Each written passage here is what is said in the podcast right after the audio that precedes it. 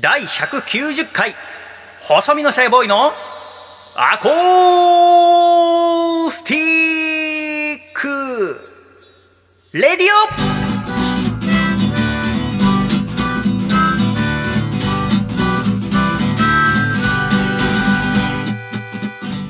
シャイ皆様ご無沙汰しております。細身のシャイボーイ佐藤孝義です。第190回細身のシャイボーイのアコースティックレディオ。この番組は東京都江東区門前仲町にあります私のジータークーからお送りしてまいりますこの番組の構成作家はこの方ですどうも、構成作家の笠倉です。よろしくお願いいたします。笠倉さんよろしくお願いいたしますお願いいたします。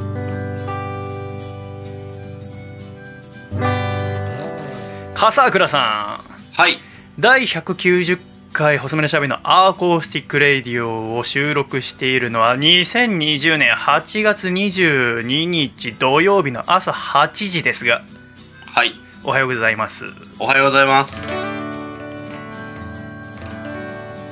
起きてますか？はい。今日も晴れてますねそうですね。ちょっと雲多めですけどまあ、曇りか。はい。今週も暑かったね暑かったですね。今週がでも真夏のピークかな？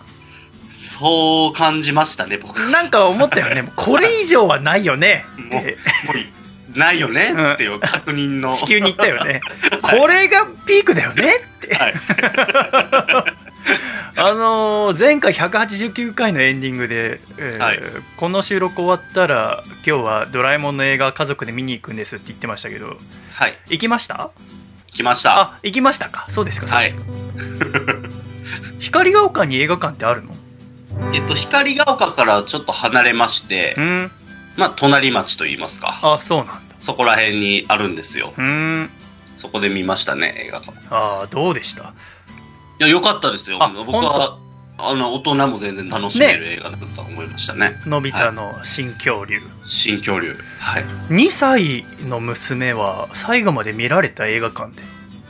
えーっと、見れましたね。あのほんと初めてかもしれないです。あの、集中してうん2時間座り続けたのは。そうだよな2時間、それぐらい、ねはい。夢中になってました。はあよかったね、はいよかったです。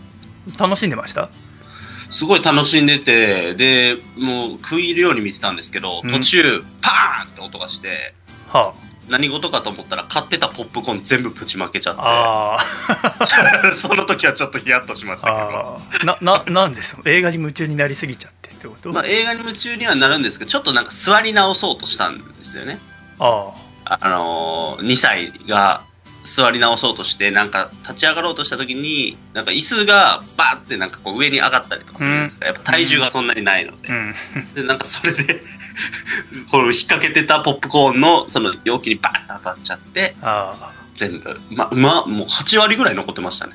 8割ぐらい残ってるポップコーンが全部ぶちああそういうことか。はあ、はい。えー。えあのー、2歳ってなるとさはい。映画館の座席は1人で座るの？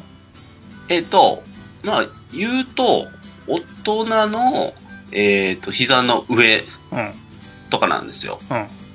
ただやっぱり、ちょっと移動したりとか、そこは、なんていうか、従うっていうか、へえまあ、えっ、と、一席、今開けてみるじゃなそいうですか。だね。そうだね。前後でまあ1席ずつ5歳ね。がいて、うん、で、一席空いて、僕がいて。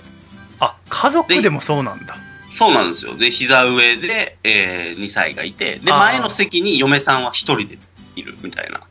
なぜ？あの、子供は僕が見るという、あの、使命を、あの、ああそうなんだ はい、へ ありまして。えでもさ一人で座ってる方がお母さんなんか不安じゃない？だって現に途中でパーンってなるわけでしょ？はい。その後時はろの席で、キッてこう、すごい顔をして振り向きましたけど、わかんないでしょ暗いんだから。すごい顔かどうかをもうわかるんだ。ちょっとね、ただならぬ雰囲気を出されて、やらやらかしたわって一言僕が言うみたいな一幕があったんですけど、なるほどねそうか、まあ、映画自体が楽しかったんだろうね。楽しかったですね。で映画見て、でなんかどっかでご飯食べたりして。そうですね。ああいいですね。私もね収録の、おはい。翌日の日曜日に映画見に行ったんですけどはい。その映画館の横にガチャガチャがあってはい。であのガチャガチャっていうと以前シャクレルプラネットっていうガチャガチャ紹介したじゃないですか。ありましたね。あれ何だったか覚えてます？あれは、あの、動物の、うん。まあ、顎だけをこう、しゃくれさせたという、もうん。う、すごいシンプルなそうね。フィギュア、本当だよね。あシリーれズですよね。紹介してくださったの誰か覚えてますか？あれは榎谷先生が。そうだね あの榎谷先生が、あ三軒茶屋スタジオに来てくださった時にはい。収録してすぐ「ちょっと聞いてよ」っつってこの間画材を買いに行ったらその画材屋さんの隣にガチャガチャがあってでよく見たらそのシャクレルプラネットってのがあってねっつってで榎谷先生と私はシャクレル友達だけれどもそのシャクレルプラネットっていうのは動物をしゃくれさせててで置いてあったんだっつってそれが許せないって先生は言うわけよね。どうせその商品のさ開発会議の時にさなんか一番下の部下とかがしゃくれててさえー次の商品はこちらを作りたいんですけどっていうのを見て「お前その商品よりお前みたいにしゃくれてる動物出した方が売れるよ」っつって「やっちゃうよへへ」っていうろくでもないやつがこのしゃくれるプラネットっていうのを作ったと思うんだっていうのを先生から教えてもらってさもう僕は許せなくてね。もうこっちはしゃくれてるせいで日常生活大変なんだから。ただですよだから私だってまずラジオパーソナリティでしゃくれてる人なんていないですからね。私だってしゃくれる界の古舘一郎って言われてるぐらいですから。普通だったらできないんですしゃくれてたらラジオなんて。聞き取れないんですが私と榎谷先生の会話なんて全然周りの人聞き取れませんからただ私は榎谷先生の言ってることが分かるし先生も私の言ってること分かるわけしゃくれてる同士は通じるんだよね通じる。そう。んで、だって私もだって父親も母親もしゃくれてないし、妹もしゃくれてないのに、突然変異のように私だけしゃくれてるから、僕本当に佐藤家の息子かなって思った時期もあったんだけれども、そんな私とさ、榎谷先生、やっぱしゃくれてる友達としてはしゃくれるプラネットを許せなかったわけ。はい。で、その最初に売り出されたのは、しゃくれるライオン、しゃくれるシャチ、しゃくれるパンダ、しゃくれるワニ、しゃくれるコアラ、しゃくれるミーアキャットの全6種だったわけですからね。はい。でも許せないって言って私もさ街中歩いてさしゃくれるプラネットがあったらもう全部私が救い出してあげようと思ってさ いろいろ集めてたわけで、はいそれさラジオでも言ってるうちにさライブでお客様がさあの救い出してきました。っつって私にさあの渡してくれたりするようになってさありがとうねっつって、これでもうこの子たちはもう安全だね。と思ったらさ第2弾第3弾第4弾第5弾が出ちゃったんで救ってると思ってたんだけどそれあっちにとして売り上げになってたんだよね。貢献してた。うわうっかりと思って。ねあげくさなんかしゃくれるスリッパとかも私もらうようになってさあとしゃくれるペンだってしゃくれるマグカップとかパンダのしゃくれてるやつとかさ ライオンのしゃくれてるやつとかいろんなグッズが出始めてさ。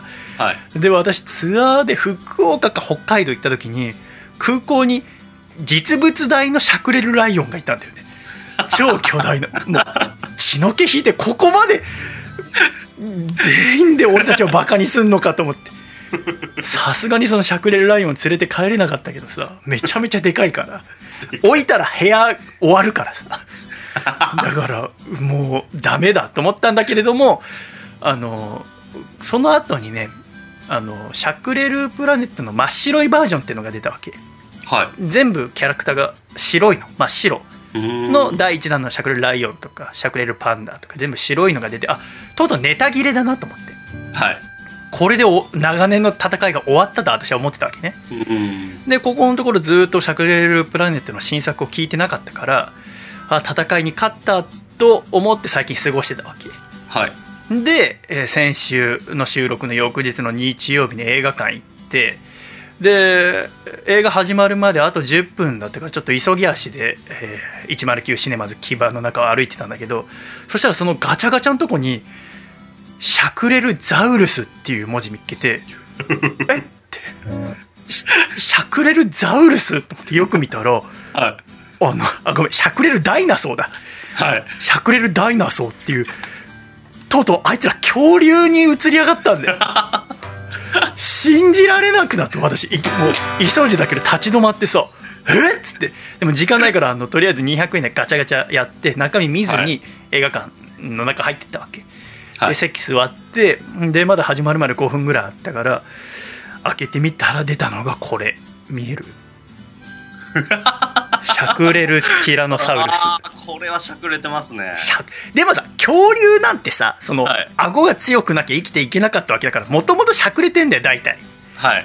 それをさらに誇張しやがってさやつらすごいデフォルメしゃくれるがなあ でさ中に紙入ってるじゃない？ガチャガチャってなんかちっちゃい、はい。ペラッとしたさで,、そこ見たらさこの商品の説明があってさ「しゃくれるダイナソー」「しゃくれるプラネットに暮らすその恐竜たちはしゃくれている丸」「しゃくれている丸じゃねえよ」と思ってさ まずここ。でその恐竜たちは自らの顎を進化させることで何度も絶滅の危機を乗り越えてきたからだ。しゃくれるダイナソー絶滅を知らないその恐竜たちはこの地球のどこかにも生息しているかもしれないって書いてあって本気でバカにしてきやがったと思ってさ。絶滅した恐竜を生き返らせてしゃくれさせやがったと思う。許せないと思ってさ。でしゃくれるティラノサウルスしゃくれるトリケラトプスしゃくれるステゴサウルスしゃくれるプテラノドンしゃくれるベロキラプトル6種類なん5種類か。あ6種類か。5種類か。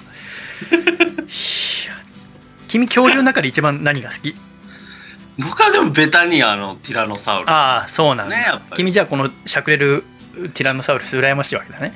私はそのそれこそのび太の新恐竜にも出てきたけど私はトリケラトプスが好きなんだよね。はい。で私は別に何の気なしにその映画見終わった後にもう一回そのガチャガチャ回したら出たのがこれね。しゃくれるトリケラトプス うっかりだったね。やったって言っちゃったもんね。くっそと思って。うっかり。あやった。トリケラトプス出たと。えーそのティラノサウルスは分かるよ。顎出てるの。その肉食獣だからさ。そうですね。まあなんか延長線上にあるような感じ。でもトリケラトプスってあれ草食でしょ？はい。だからそんなに顎発達してる必要ないと思うわけかわいそう立派な顎してまるでもうえのき屋みたいな本当に。でっかい顎。すごいでしょ。しゃくれるダイナソーっていうのが発売になったんですけど。ぜひ皆さん街中で見かけたら救ってあげてほしいんですけど。はあと思って。でもその日曜日に映画館行ったっていうのはちょっと訳がありましてね。前回収録したのは1週間前土曜日の午前中だったじゃないですかはい。8時から11時まで収録してで11時に収録が終わってから私はあちょっと外出て丼物屋さんで鉄火丼を買ってテイクアウトしてで家で食べてで1時間後12時から編集を始めてはい。で作業をしてたんだけれどもそのなかなか作業が終わんなくてで私はもう夜更かしとかしないことにしてるから23時夜の11時になったら布団に入るわけ。ではい。また朝6時から作業しようと思ったんだけど寝れないのよ。うーん。っていうのはあの先週の曲とか入れたら全部で2時間45分になっててこれだとちょっと長いなと思ったからまあ2時間10分ぐらいに縮めたいわけじゃない？はい。そしたらじゃあ3 4 0分どこをカットしよっかなって考えてたらもう寝れないわけ、布団の中でも、もうどこかなどこかなと。できることなら全部使いたいけれどもはい。長すぎてもよくないよなと思って。はい。で先週頑張って2時間10分ぐらいにしたんだけどはい。君どこをカットしたか分かります？だってアコラジコの方は分かんないじゃない。だってもう聞いたら全部カットされてるのを聞いてるわけだから。そうですよね。だから世界中で君だけがその実際の収録したものからどこを30分ぐらいカットしてるかっていうのを。30分ですもんね。うんでもねあのでも散りばめてません？多分。散りばそうだめてませんっていか。ね。そうそう。いろんな歌詞に分かれてるってことね。そうそう。えでも子供とかあ子供を登場したところとかうまくこうやってるうまくやってイメージはすごいあるんで。でも縮めてるっつってもあそこ5分ぐらいだから。そうですよねそれだけでだって30分は無理だから。でもねそれは分かんないと思う。やっぱふっと聞いただけじゃ そう。正解はあのはい。途中でオープニングでこれだけ暑いと夏らしいものが食べたくなりますよね。って私が言って、はい。で放送上だと君がそこで僕は夏はアイス食べたくなりますね。って言って、はい。えーチョコミントのアイスが好きだって話をしてる、私ね今週食べたよチョコミント。あのスーパーカップから、はい。あの白いチョコミントってのが出てて。それのまさに食べてました。あその食べた？あそうかそうか、はい。あれはどうです？あれおすすめあですね。美味しいんだねやっぱり、はい。い、ややっぱり私やっぱこうチョコミントってものがもともとしっくりきてなくて。はい。でもなんか去年より今年の方がちょっと美味しく感じたんだよねはい。だんだん私も舌が大人になってってんなと思うんだけど 30超えてやっとチョコミントの美味しさが分かってきたんじゃないかなと思うんだけれども。はい。でそのかさちゃんがアイスが好きだって夏らしいものっつったらアイスだって言ってくれる前に私はそうめんが好きだって話をしてるわけよ。ああはい。でもそれは放送の中入ってないの全部カットしたから。はいあのそうめんが好きだって私が言ったらさ君が、はい僕もそうめん夏食べますって言うからさはいあじゃあそうめん何束食べる？って聞いたの私がね、はいはいあります。で私はあーまあそうめんってあれ1束 50g だと200キロカロリーぐらいだからまあ昼だったら3束夜だったら2束ぐらい食べるんだけどあの君は家族4人でいつも3束ですって言ったわけ。はい。で私それでえ？っと思って、はい。だって君は私より3 0キロぐらい体重が重いじゃないですか。背ちっちゃいくせに、でそのその君が家族4人で3束なんて嘘だって私は言ったわけ。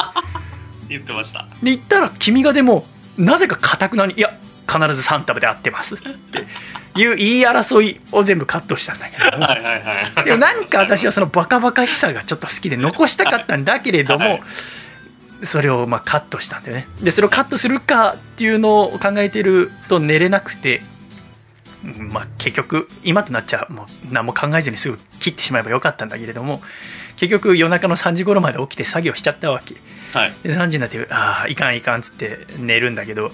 でまあ昼頃まで寝るかなと思ったらもう習慣として朝6時に起きてるともう3時に寝たとって6時に起きちゃうのよ。目覚ましかけてなくてもね。あで朝6時に起きてでまた作業をして昼頃編集終わって配信してでああ終わったと思ってなんか美味しいもの食べに行こうと思って近所の美味しいお蕎麦屋さんでざるそばを食べたわけ。あはい。でざるそば食べてでまだだから昼過ぎぐらいだからちょっと一杯引っ掛けて帰るかと思ってはい。深川不動尊っていう真ん中にあるお寺さんのその近くに日本酒がたくさん置いてある立ち飲み屋があるわけ。でそこで冷酒一杯飲もうと思って歩いてってで立ち飲み屋でそれ飲んでる時にお店の中にいた234ぐらいのカップルの女性が私に気づいて話しかけてくださって、へー。でそのカップルの男の子と私とその女の子の3人でちょっと飲んだわけね。はい。で10分15分喋ってたら女の子に電話がかかってきたわけはい。で女の子ちょっと店の外行って電話しててで私とその彼氏の2人になったの23歳4歳ぐらいの。でその男性は私のこと何も知らないわけね。なるほど。だからなんかちょっと気まずい雰囲気になるわけ。でも正直私は別に何も気まずくないのもうどうだっていいから、その23歳の子がそのどうって気遣えるほどのはいはい。状態じゃないからもうポーっとしてるからさ、はい。えーと思ってもうこのまま一杯飲んだらすぐ帰ってちょうどおプロ野球の巨人戦のデーゲームがやってるはずだからはい。デーゲーム見ながら麦茶でも飲んで昼寝するかと思ってるからさ。はい。そんな時にこの目の前の男の子のことを気遣ってる場合じゃないわけ。そそんな余裕ないんだけど、やっぱ男の子としてはそりゃ7歳ぐらい年上のさなぜか真っ黒に日焼けしてさで急に彼女が話しかけてその呼んで一緒に喋ってた男の人が一人でいたらさ、はい。なんかなんとか場を持たせなきゃって思うじゃん。まあ思いますですごい頑張っってるのが見て取れて、はい。でもなんかその子はすごくう私より背高くてひょろっとしてないけどなんかおとなしそうな子ではい。でいいいい子なんだけどでもなんかそのあたふたしてるのがちょっとかわいそうになってじゃあはい。私がなんかおしゃべりするかと思って、だって私たちはだってねここ最近天気だとか天候だとか暦っていうもうとっておきの話題を手に入れたわけですから、はい。なんぼでも喋れると思って口を開くんだけどもうはい。全然もう言葉が出てこないの疲れちゃって もうポーっとしちゃってるからさそこはい。に日本酒飲んじゃってるからさ、あーって思いながら。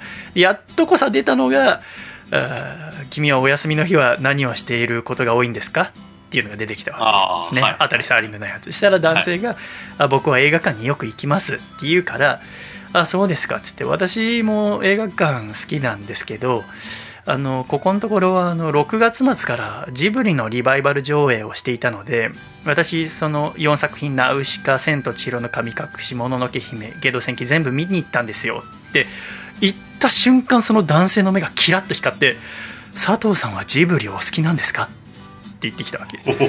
あれ？と思って。はい。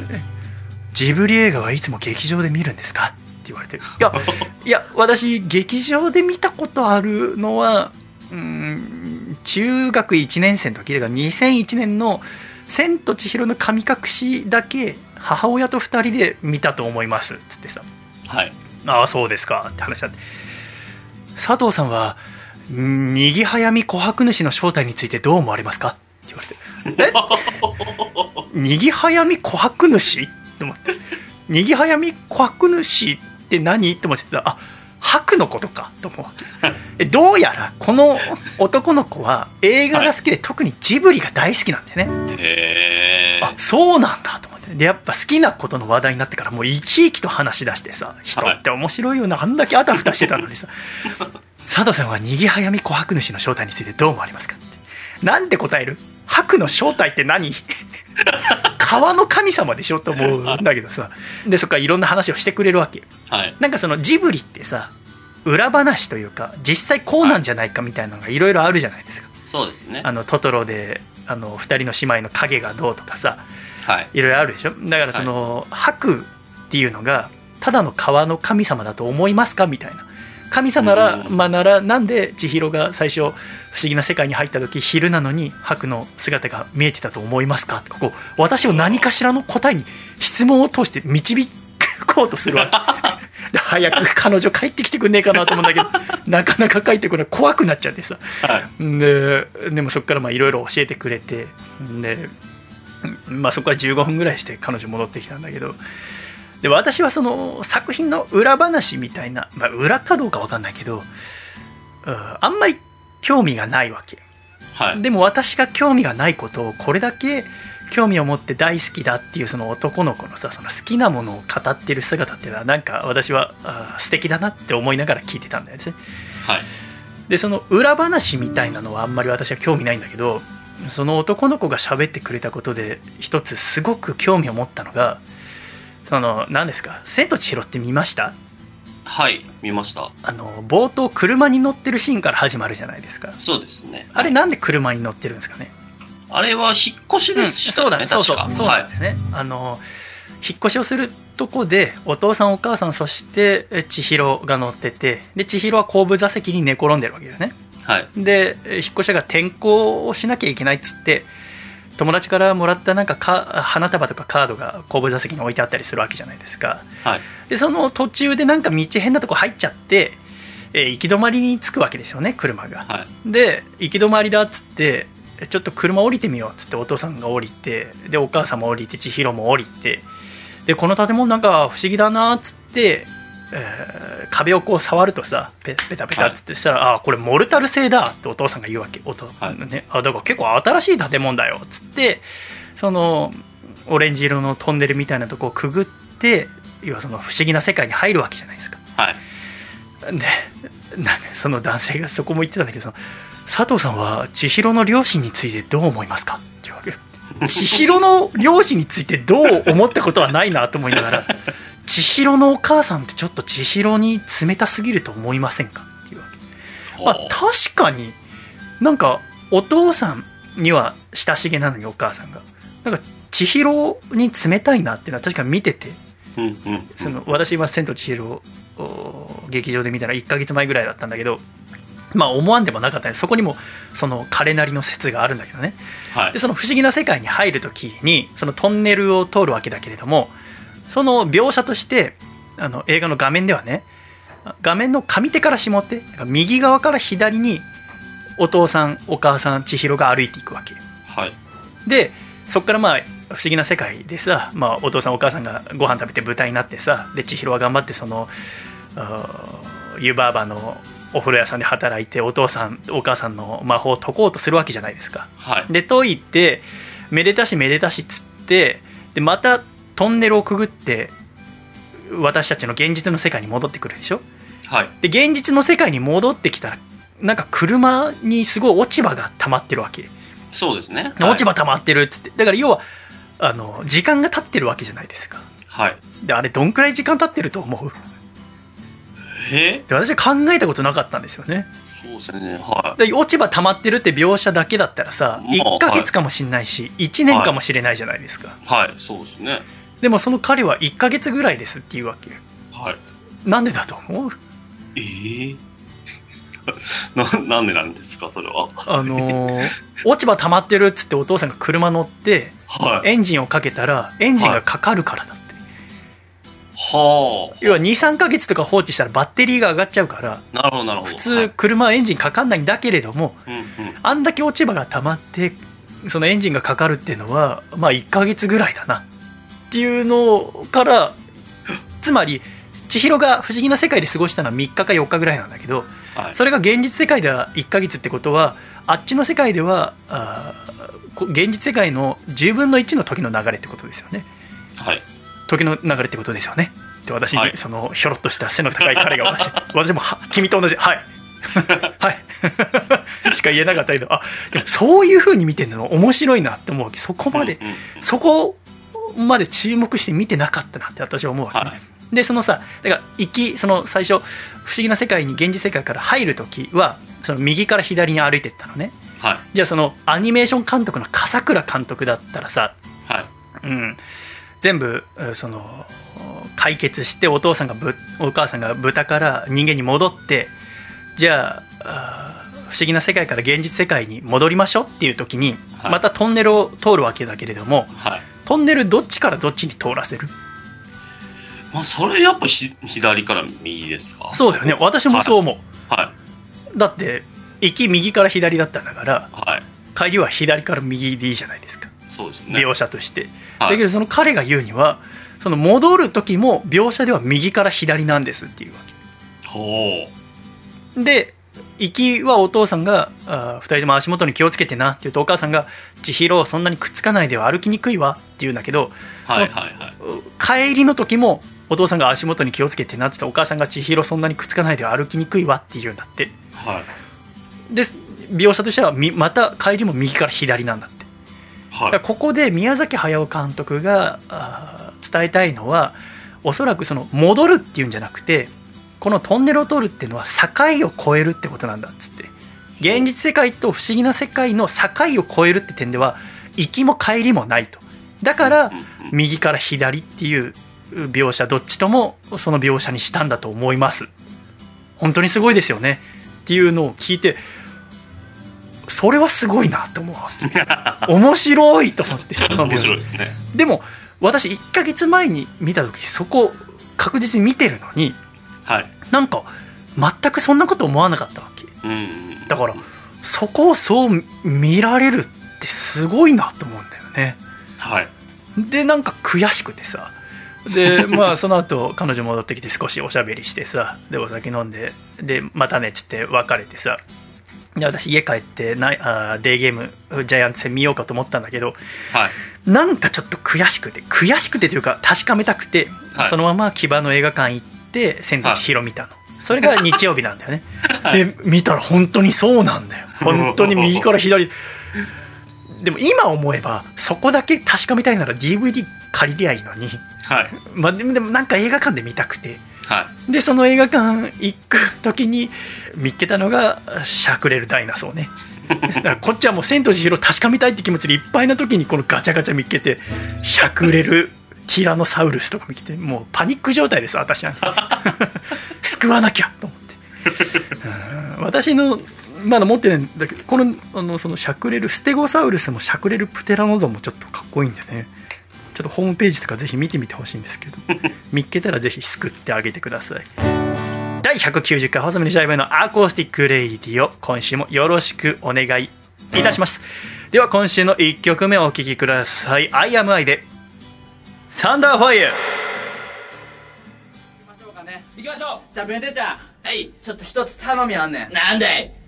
この世で一番かっこいいことを叫んでもらっていい？それでこの曲は始まるから。オッケー。頼むわ。じゃあ、叫ばせていただきます。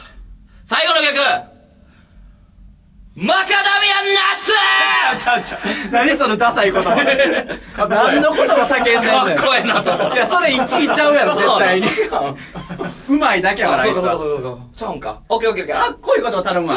マカダミアンナッツはちゃうから、多分。多分ちゃうから。ちゃうんか頼む。俺が思ってるんとちゃうから。あーオッケーじじゃあ、ゃあ頼むで。よろしくお願いします。いただきますじゃあ最後の曲ですサンダーファイヤー手拍子お願いしますあの私の手拍子は間違ってるんであなた方の手拍子が合っておりますだから手拍子をよろしくお願いしますはけな君の笑顔手を温めてそしてサビで拳を上げてサンダーファイヤーと叫んでいただきたいこれがあなた方が与えられた使命でございますよろしくお願いします国際的な絡みでも国立公園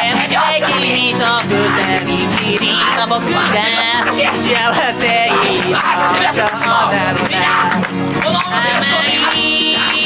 甘い B メロはいいからみんな弾きましょうこの時間が甘いとかじゃなくて甘い甘いこんなことを考えてるいや場合の答えはない拳上げてサンダーファイヤーよろしくお願いしますワンツースリーフォーサンダーファイヤーオッ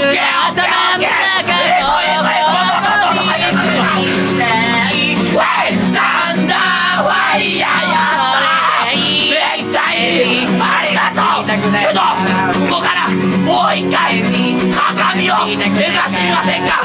そうもう一回今から2番行くんで2番でもう一回サビでサンダーファイヤー来るんでそこで手拍子をやれて赤めて高めてさっきの自分を勝つまるであのマリオカートのゴーストの勝つようなあの勝つでいきましょう。よーし行こう行こう行こう行こう行こう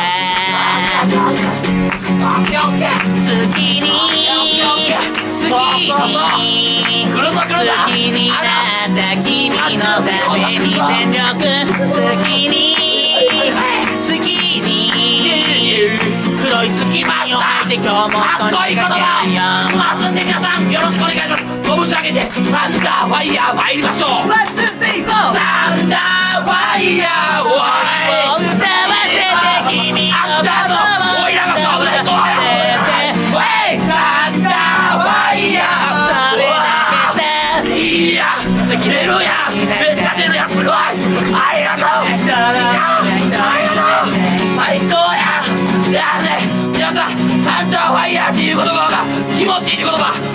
分かってもらったと思いますんで今からねエクストラボーナスタイムに入ります。そうサンダーファイヤーが連チャンで来ますんでみんな思いのあのサンダーファイヤーぶつけていきましょう。いきましょう。サンダーファイヤー僕の頭。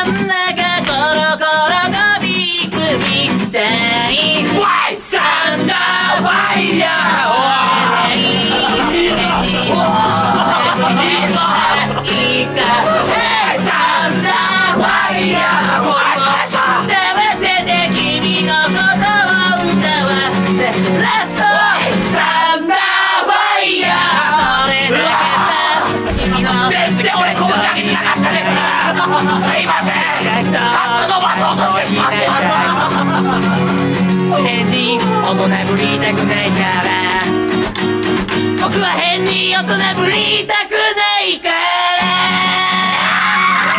よろしくお願いします誕生日とか楽しい空間にいないから中で汗ばってるだけなんでぜひぜひタイヤマヨの子かしら呼んでいただけたら嬉しいなと思ってます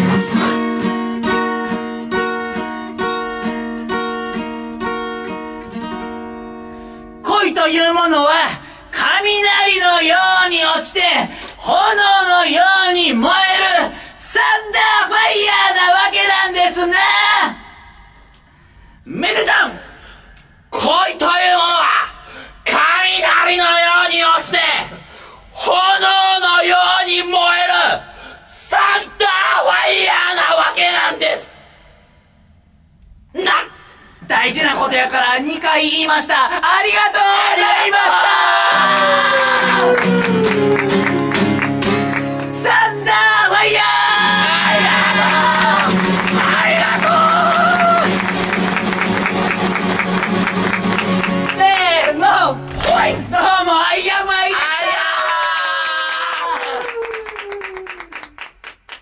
りがとうございました。IMI で、サンダーファイアでした。では、ジングル和歌山県ラジオネーム黒縁メガネの紳士さんからいただいたハサミのシャイボーイがお父さんと仲直りする方法お父さん夏だからって毎日深夜に「水をください」って留守電入れるの怖いからやめてよ。え？入れてないの？本当は？いやそういうのいいからマジで。あマジ？細めのシャイボーイのアコースティック？レディオ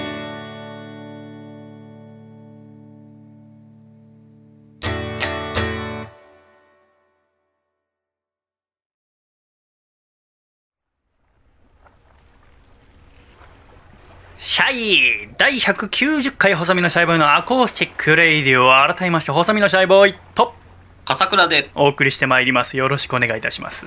お願いいたします。今曲がかかってる間かさちゃんにその彼から教えてもらった「千と千尋」のハクの正体はこうじゃないかって話をしましたけどはいやっぱ面白いは面白いですよね。面白いですね。ねえそれ聞くとちょっと見たくなるもんね。見たくなります。でしょ？だからさなんかいろんな見方できんだな作品ってさと思って、うん。私はそれを聞かなくても全然面白かったわけ「千と千尋ね」ですよね。でもそれを聞くとまた別の面白さがあるわけだけれども。じゃあその作品見るときにそういうのしそこまで分かった方がいいのか分かんない方がいいのかとかどっちなんでしょうね？そうですよね。不思議だよね。考えてるうちにもう次のシーンとかに行かないのかなって僕は思っちゃうんですよね。その見方ができる人っているじゃないですか。あー1回目からちゃんと汲み取れる人というか。あだから映画見ただけじゃそれは汲み取れないんだって。あのジブリってその絵コンテが売っててその要はこういうふうに作る。その絵コンテをだ公式のやつを買ってすごい。そしたらそのさ一枚一枚の絵にいろいはろなんか言葉で書いてあるわけ、はい。ここはこの人の手ですとかここの人はここでこういう表情をしますとかさ。はい。らそれを見ることによって一つ一つの表情が何を意味しているのかっていうのが分かるわけじゃないですか。はい。だからジブリを詳しく見るならやっぱ絵コンテがあるともっと楽しいですよっていうのを聞いて ああそうなんだ。絵コンテ買ったことないなと思って。へだからラジオで言ったら要は Q シートみたいなもんですよね。はい台本とか、はいはいはい。でも台本見たいと思ったことないんだよねラジオ好きだけどそれを売り出しているっていうのがすごいですよねまたね。ああだからファンのためだろうね。すごいですね。すごいよな。と思うとやっぱ分かる人には分かってほしいと思ってんのかな。なんでしょうね多で分。出してるってことはさこういうこと考えて作ってますよっていうね、わ素晴らしいなと思うんだけど。今日は8月22日ですけどあの2年前にやったアコラジ夏祭りは2018年8月18日だったんですね。はい。ですからあれからちょうど2年なんですよね。はい。うん。まあ、今週すごく暑かったですけどその2年前の時もすごい暑かったですよね。そうですね。使った記憶ありますね。あのー渋谷のカルチャーカルチャーでやらせていただいて、で終わってからみんなでご飯食べたもんね。そうですね。あのーあれ代々木公園かな？代々木公園ですねだね。でなんかはお祭りやってて、い、はい。でそこにみんなで行ってでもう食べたいもん食べて飲みたいもん飲んでっつってみんなでバーってやってで私がまあいろいろあったはずであの日。あのそのイベント自体も楽しかったしでみんなで合唱して、はい。で当時、えー3歳だった今の5歳？2年前だ,、ね。だから当時3歳がそのイベントのリハーサルの時点で君の膝の上座って動かなくなって はいで本番でもずっとその君の膝の上に。そうでしたね。座っていろいろ歌ってくれる。あのリハーサルでそのマイクチェックをするわけじゃないですか。はい。でそのマイクチェックは3歳が歌う「アナ雪」の主題歌っていう、そうでしたね。ありのーっていうのをずっと。これチェックになんのかなと思いながら。ん？でみんなそれで心が和んじゃって。はい。イベントの時にはなんかもうほっこりした顔になっちゃってるっていうでイベント始まる時間になっても竹下が来ないっていう。あありましたね。そうだそうだ。で途中でのっそり入ってくる。いろいろありましたねでなんか「てへへ」みたいな顔しながらやつ入ってきてでもはい。T シャツアコラジ T シャツ着ててこの T シャツ選んでて時間かかりましたみたいな顔してきたんだけどいや T シャツ着るだけで30分遅れねえだろうと思いながら そんなのが2年前でしたけどね。で終わってはいみんなで食事野月くんとかリスコさんとか福田さんとかみんなああで食事してで君の、はい。まあ、嫁さんとかもいてで私その日で一番覚えてる会話ははい。いまだにその嫁さんと話した会話ではい「はあ、あの人また勝手にどっか行ってる」っていうわけ。っていうのはあのなんかちびっこラップ大会みたいのをやっててはい。あの公園の中でお祭りのイベントでで,、そうですそれで「おちっちゃい子がラップやってるよ」っつって狭間くんと君と野月くんが3人で酒飲みながら君酒飲んでないかもしれないけどはい。「ふう見に行こうぜ」っつって肩組んで見に行って でそうしたらそれは2人の娘はさはい。その嫁が面倒見なきゃいけないわけじゃないですか。はい。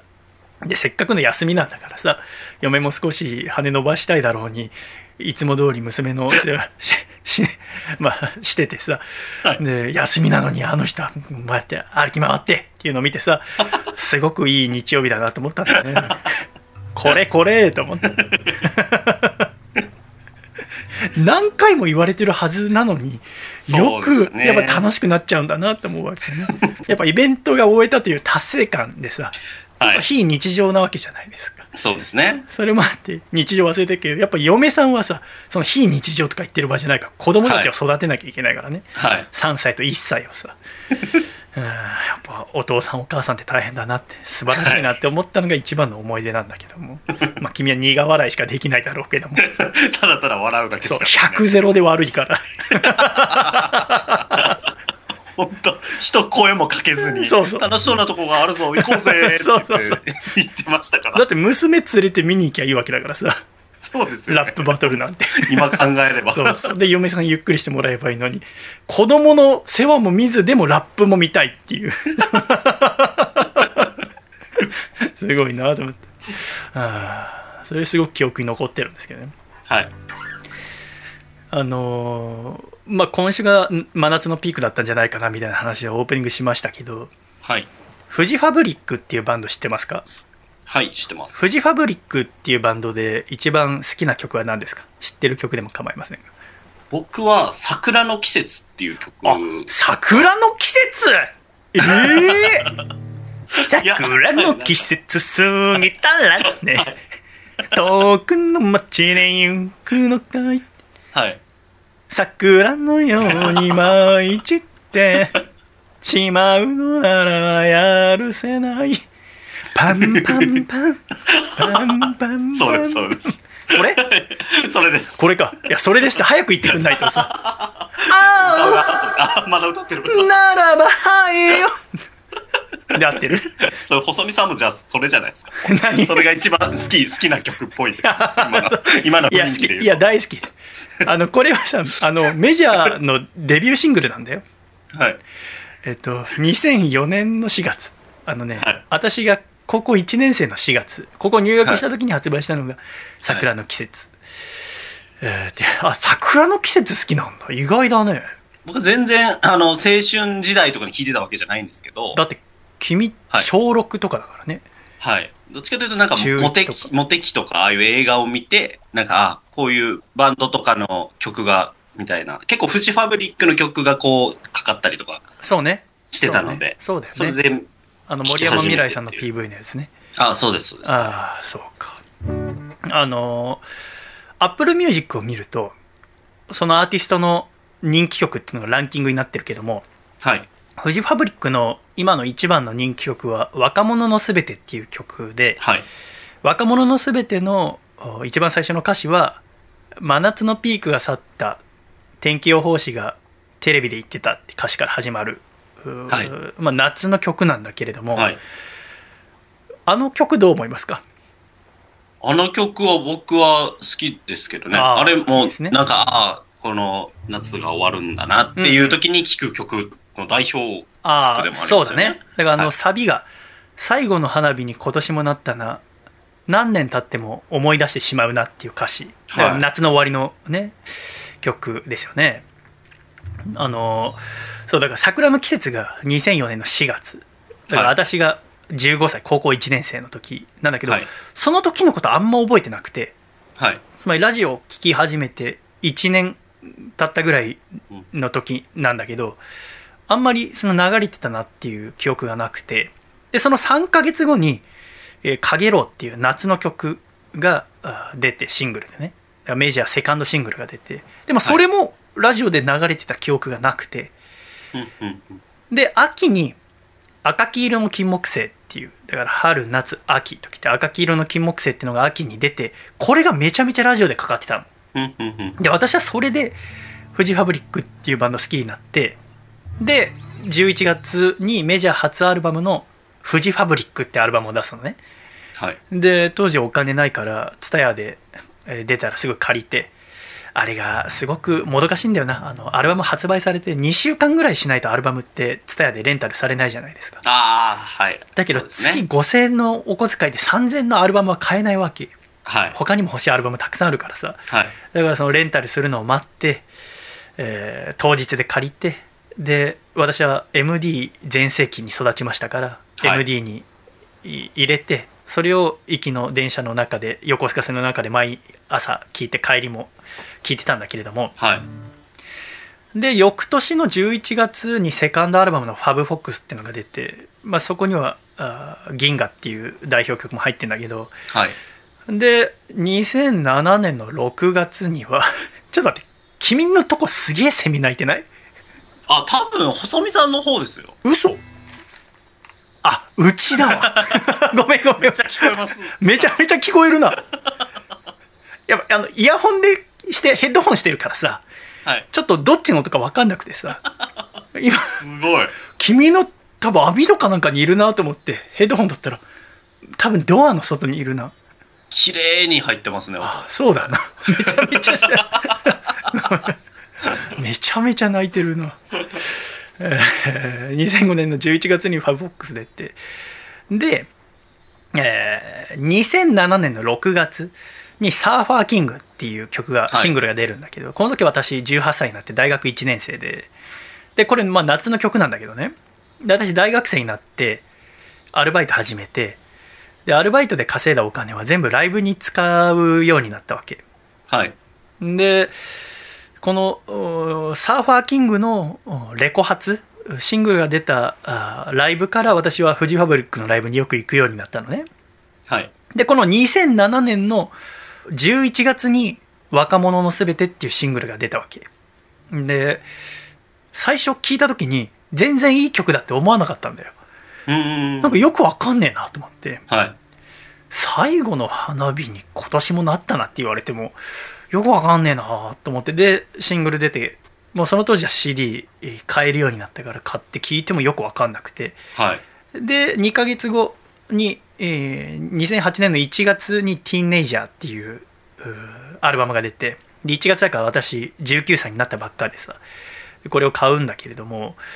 でこのアルバムのツアーにも行くんだよね。でそうするとこのボーカルの志村さんがさ「若者のすべて」っていうのがどんだけ大切な曲なのか自分にとってっていうのをすごくはい。説明、あの MC がすごく拙い方なんだけどだからこそすごく思いが伝わるわけ。そのはい。この「若者のすべて」って曲がめちゃめちゃ大切なんだなっていうのが分かるわけよ。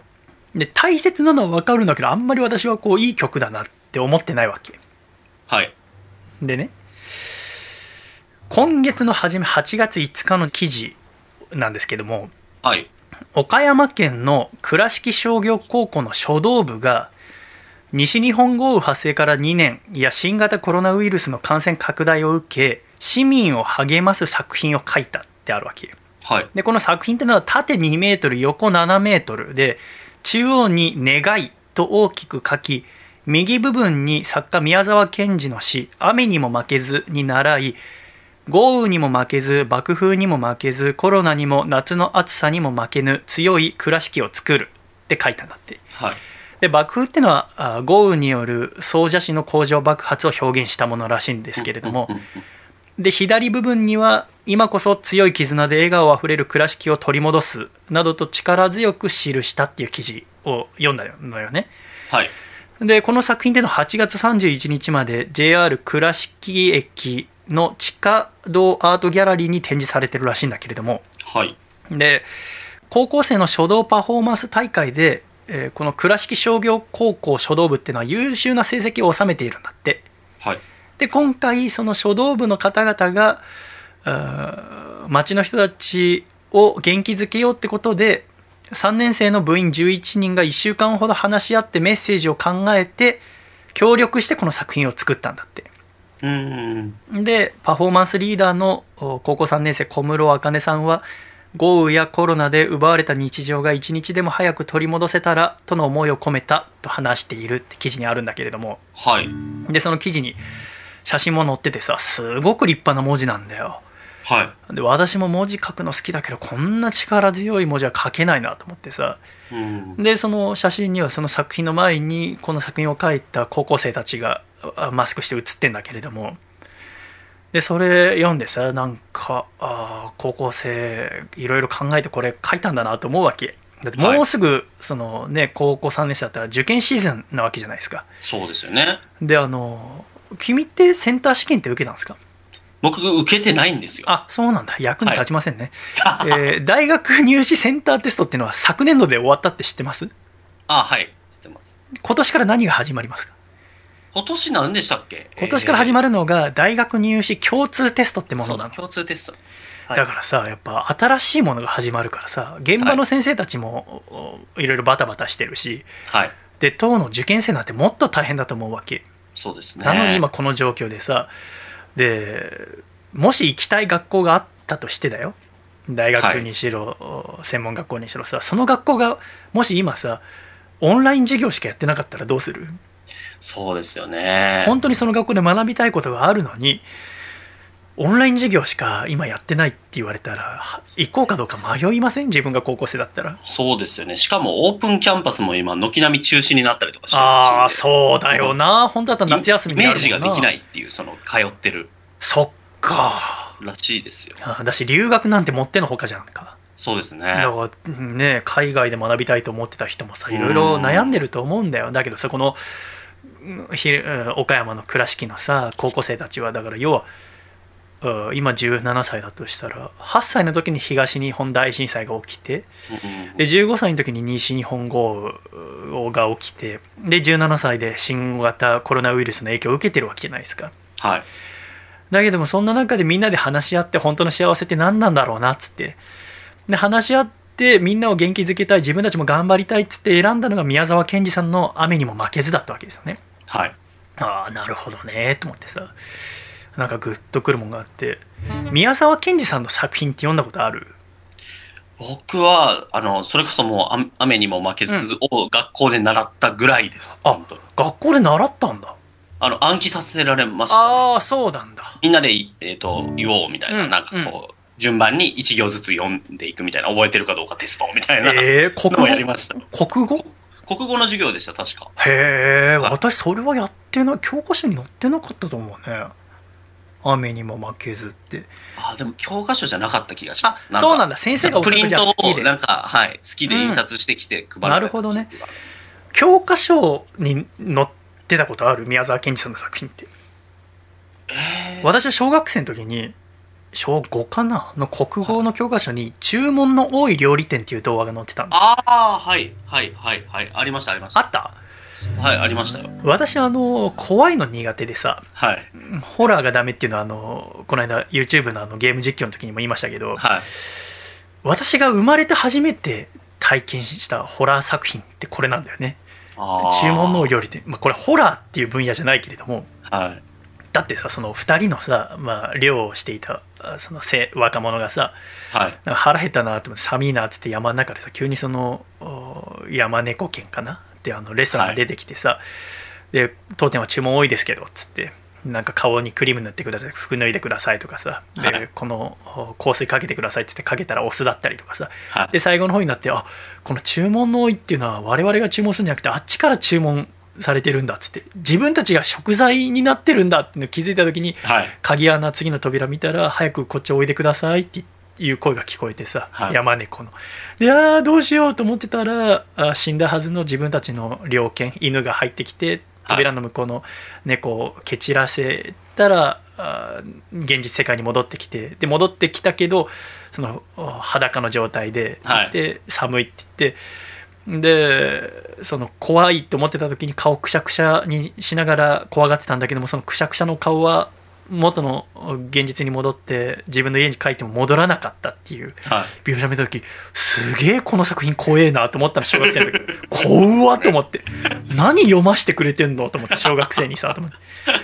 で今思うとその一つ一つにいろんなメッセージがあってはい。その犬がなんで白くてモサモサしたあんま猟奇に向かない犬なのかとかその2人の若い紳士とかにも一つ一つ意味があるんだけれどもはい。当時そんなの分かんないから小5で、はとにかく怖い作品だったっていうのを覚えてんだけどでもその時は宮沢賢治さんっていう方の作品だとは思ってないわけ。その注文の多い料理店っていうので私は小学生の時読んだ記憶があるんだけれどもいはい。あのさっきのその書道部の記事が出たのと同じ日8月5日に米津玄師さんのニューアルバムが出たんですけどはい「ストレイシープ」っていうアルバムが。はい。これ聞きました？はい。聞きました。聞きました？アルバム、はい。あそうですか。あの1曲目なんて曲か覚えてます？えーっとえーっと音楽番組の作家担当してるんだもんね。めっちゃ聞いてるのに。あカンパネルラです。そうカンパネルラですお見事。い。や、はいこれ答えられなかったらもうつそうだ突き回してやろうと思ったのに。結構好きな曲なのに。この収録したのを匿名でスクールオブロックに送りつけてやろうと思ってたのお 終わりですよ。匿名って私しかいないんだけれどもこの。あなたんとこの番組の作家は2020年一番注目されてるアルバムの1曲目聞いたって言ったけど曲名答えられませんでしたよ。危な。クビにして私を雇いませんか？私の方が作家としていいですよ。つってプレゼン君を引きずり下ろして私が上がろうとしてましたけど。怖い。それこそホラーですうん。そのカンパネルラっていうのは何ですか？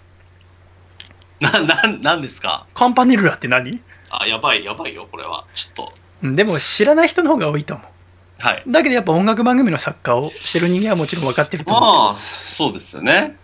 カンパネルラですよね。女女性とかの名前じゃないですか？カンパネルラ？ああ違う。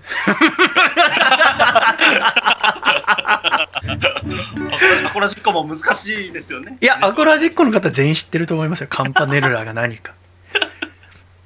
じゃあ何だと思ってあの曲を聴いてるんですか？あの曲さ要はアルバムの曲ですが、はい。まあ、リード曲っていうのか分かんないけどあのはい。PV もあって、はい。PV 見ました？PV は僕まだ見れてないですね。ああそうですか。はい。あのカンパネルラっていうのははい。あの銀河鉄道の夜っていう宮沢賢治さんの作品のはい。中の登場人物の名前なんです。うんうんうん。この銀河鉄道の夜っていうのは孤独な少年ジョバンニが友人カンパネルラと銀河鉄道の旅をする物語なんです。はいだからカンパネルラっていうのはこの作品の中に出てくるう登場人物の名前なんですね。なるほど。であのー私はさまたちょっと昔の話だけど2005年の7月だから私は高2の時にクリームシチューの「オールナイトニッポン」っていうのが始まってはい。で私はクリームシチューの上田さんのことが好きだったからその番組も聞き始めてはい。でその番組のオープニングソングは何ですか？オールナイトニッポンのオープニングソングはあビタースイートサンバそうです。ビタースイート、トサンバで、はい。エンディング曲知ってますか？エンディング僕知らないかもしれないです。エンディング曲は銀杏ボーイズの「夢で会えたら」っていう曲なんです。であのーこの「夢で会えたら」っていう曲がだから私は毎週聴くようになるわけじゃないですか。ラジオ聴いてたらエンディングはずっとこの曲で固定ですので。だからこの曲を聴くとああ今週も楽しかったラジオ終わっちゃうんだってなんかこう物悲しい気持ちになったりするわけ、はい。で、えーこの曲自分で MD で持っておきたいなと思って銀杏ボーイズのアルバムの「ドアっていうアルバムをレンタルするのよね。で MD に入れて毎日聴くようになるわけ、でこの「ドアっていうアルバムのトラック99曲目が「夢で会えたら」なんです。はい。で10曲目が「銀河鉄道の夜」っていう曲なんですね。はい。でこの「銀河鉄道の夜」っていう曲はその銀杏ボーイズの前身バンドの「Going Steady」の曲なんだけれども、はい。この銀杏ボーイズのアルバムにも入ってるわけ。で「夢で会えたら」をいつも聞くわけじゃないですか、はい。えーあの元気になりたい時にね。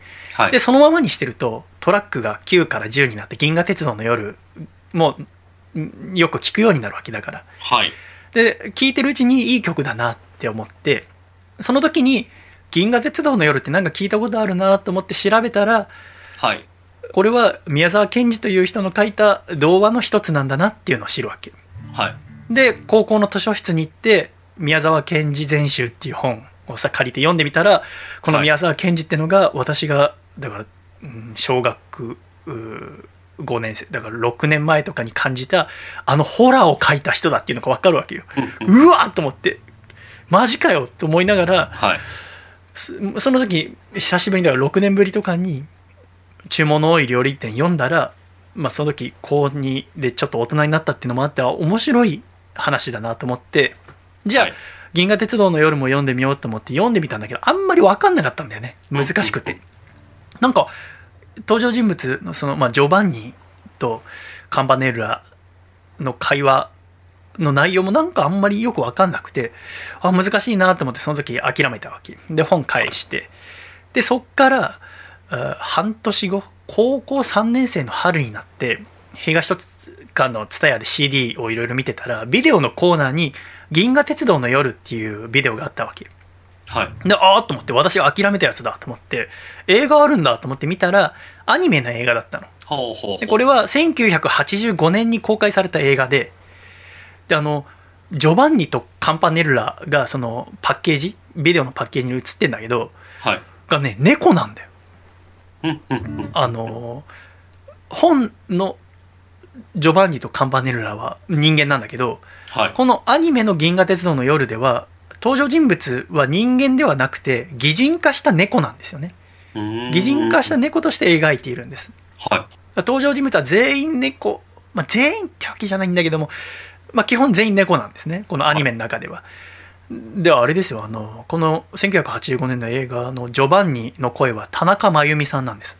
あのワンピースのモンキー・はいルフィとか、ね。はい。えークリリンとかあー天空の城ラピュタのパズー役の、田中真由美さんがジョバンニの声を務めてらしてで音楽は細野晴臣さんあの YMO の。はいで。私はそれをおレンタルしてさ家で見てですごくこう全体的に寂しくて悲しくて不安で薄暗い雰囲気が漂ってんだけれどもなんかこうそれぞれの生きる姿とか友を思う気持ちが本当に美しい作品なわけはい。で私は一番好きなアニメ作品はこのアニメの「銀河鉄道の夜」になったので今は DVD も持ってるしその後ブルーレイが発売したらブルーレイも買って今でも時々見るんだけれども。はい。でそれを見たらそのなんだか「銀河鉄道の夜」っていうのがあ理解できたというかそのアニメのおかげでちょっと分かってで今度お高3になってまた学校で再び宮沢賢治全史を借りたら読めたのよ。そのアニメのおかげで。でも分からないところももちろんたくさんあるのよ。はあのその話の中でジョバンニが本当の幸いって一体何なんだろうっていうわけ幸いだから幸せ、い。うん。そしたらカンパネルラが「僕わからない」ってぼんやり言うわけうん。で私は最初この「銀河鉄道の夜」を読んだ時に「カンパネルラわかんないとか言わないでよ」と思ってちゃんとなんか答え言ってよって最初思ったんだけどね、でその宮沢賢治全集を読んでて、まあ、その中に「よだかな星」っていう作品を読んでなんか救われた気持ちにもなったんだけれども、でその中に「雨にも負けず」も入ってたわけはい。だけどその高3の私は「雨にも負けず」の詩はあんまり受け入れられなかったんですよねなんかうんうんうん。ちょっと説教臭いなって思っちゃったのはいはいはい。それが高3の時の私うん17歳のね、でその高3から翌年2007年大学に入ってアルバイトをしてたくさんライブに行くようになった11月にフジファブリックの「若者のすべて」が発売になったわけでその「若者のすべて」では最後の花火に今年もなったな何年経っても思い出してしまうなっていうわけじゃないですか。はい。であんまいい歌じゃないなと思って全然はい。桜の季節とか茜色の夕日とかの方が私は好きだなと思ったんだけども。はでその翌年2008年にクリームシチューの「オールナイトニッポン」が終わるわけ。でもう、夢で会えたらもうエンディングで聴けなくなってさ悲しいなって思うわけ。よで2009年翌年になって私が大学3年生か。の時にえーフジファブリックは4枚目のアルバム「クロニクル」っていうのを出すわけ。い。はい。でそのクロニクルのツアーも渋谷の CC レモンホールかな？に見に行ったりしてて。はい。でそこでも志村さんはこのおアルバムに入ってる「若者のすべて」っていうのがどれだけ大切な曲なのかっていうのを歌う前に語ったりするわけね。はい。拙いおしゃべりでさ。でそれを一生懸命耳をお澄まして聞いて。であんまりいい曲だなとは思わないんだけれどもう志村さんにとってすごく大切な曲なんだなっていうのは伝わってくるわけ。そのはい。おしゃべりのおかげでね。うん。で年末にカウントダウンジャパンっていうフェスがあって私その4日間全部チケットを取ってたのではい。12月28293031とあ幕張メッセに通おうと思って先行チケットを取ってたんだけどさ。であの1ヶ月前ぐらいになるとタイムテーブルが発表になるじゃないですかですね。フェスってさ。でそれでもうすごい楽しみにしてるわけ。で悩んだのは12月30日にフジファブリックが出てて。はい。で一番大きいステージで。はい。でその日の一番最初だったの。13時お昼の1時からがフジファブリックってもう出ててさ。はい。でその同時間帯に別のステージでソイルピンプセッションズがやってて僕ソイルピンプセッションズも好きだったけどライブ見たことなくて。はいらそっち行こうかなって思ってたわけ。あのだってすもうその年だけでフジファブリックのライブ3回は行ってるしはい。でその直前にもそのクロニクルのツアーにも行ってるしさ。はい。だから違うライブに行こうかなと思ったわけはいだから12月30日は SOIL PIMP SESSIONS 見てから、 GOING UNDER GROUND 見て、 UNISON SQUARE GARDEN 見て、トータス松本見て、シャカラビッツ見て、 KREVA 見て、 HIATUS 見て、東京事変見て、ヨーキング見て、グループ魂見て、サカナクション最後 ギリギリ見れるかなみたいな。ああいいですねもうそう組んでるわけよね、私はもうタイムテーブルをさ。でもうそのタイムテーブルでは一切飯を食う時間とかないんだけれども、はいもうとにかくライブ見たいと思ってるわけよね。で、12月に入って、タイムテーブルでそうやって組んで、よしと思ったら、12月25日になって、フジファブリックが出演キャンセルになるの。はっていうのはなぜかっていうと、前日の24日にボーカルの志村さんが亡くなったっていういうん。書かれてんだよね。で29歳だったっつって。で死因は発表されなかったんだけれどももう信じられないわけ。私からするとその大好きな志村さんが亡くなっただって最近まで歌ってたのにと思うわけよね。ではい。5日後ライブ見るまあ私はソイルピンプセッションズを見ようと正直思ってたんだけれどもはい。でもライブする予定だったじゃないと思って信じられないわけ。でなんだか信じられないまま28日ライブ初日になってあのちょっと一旦あの上連れてきます。大丈夫大丈夫。娘ちゃんが来てくれたんだちょっと待ってください。はいよ。お腹すいた。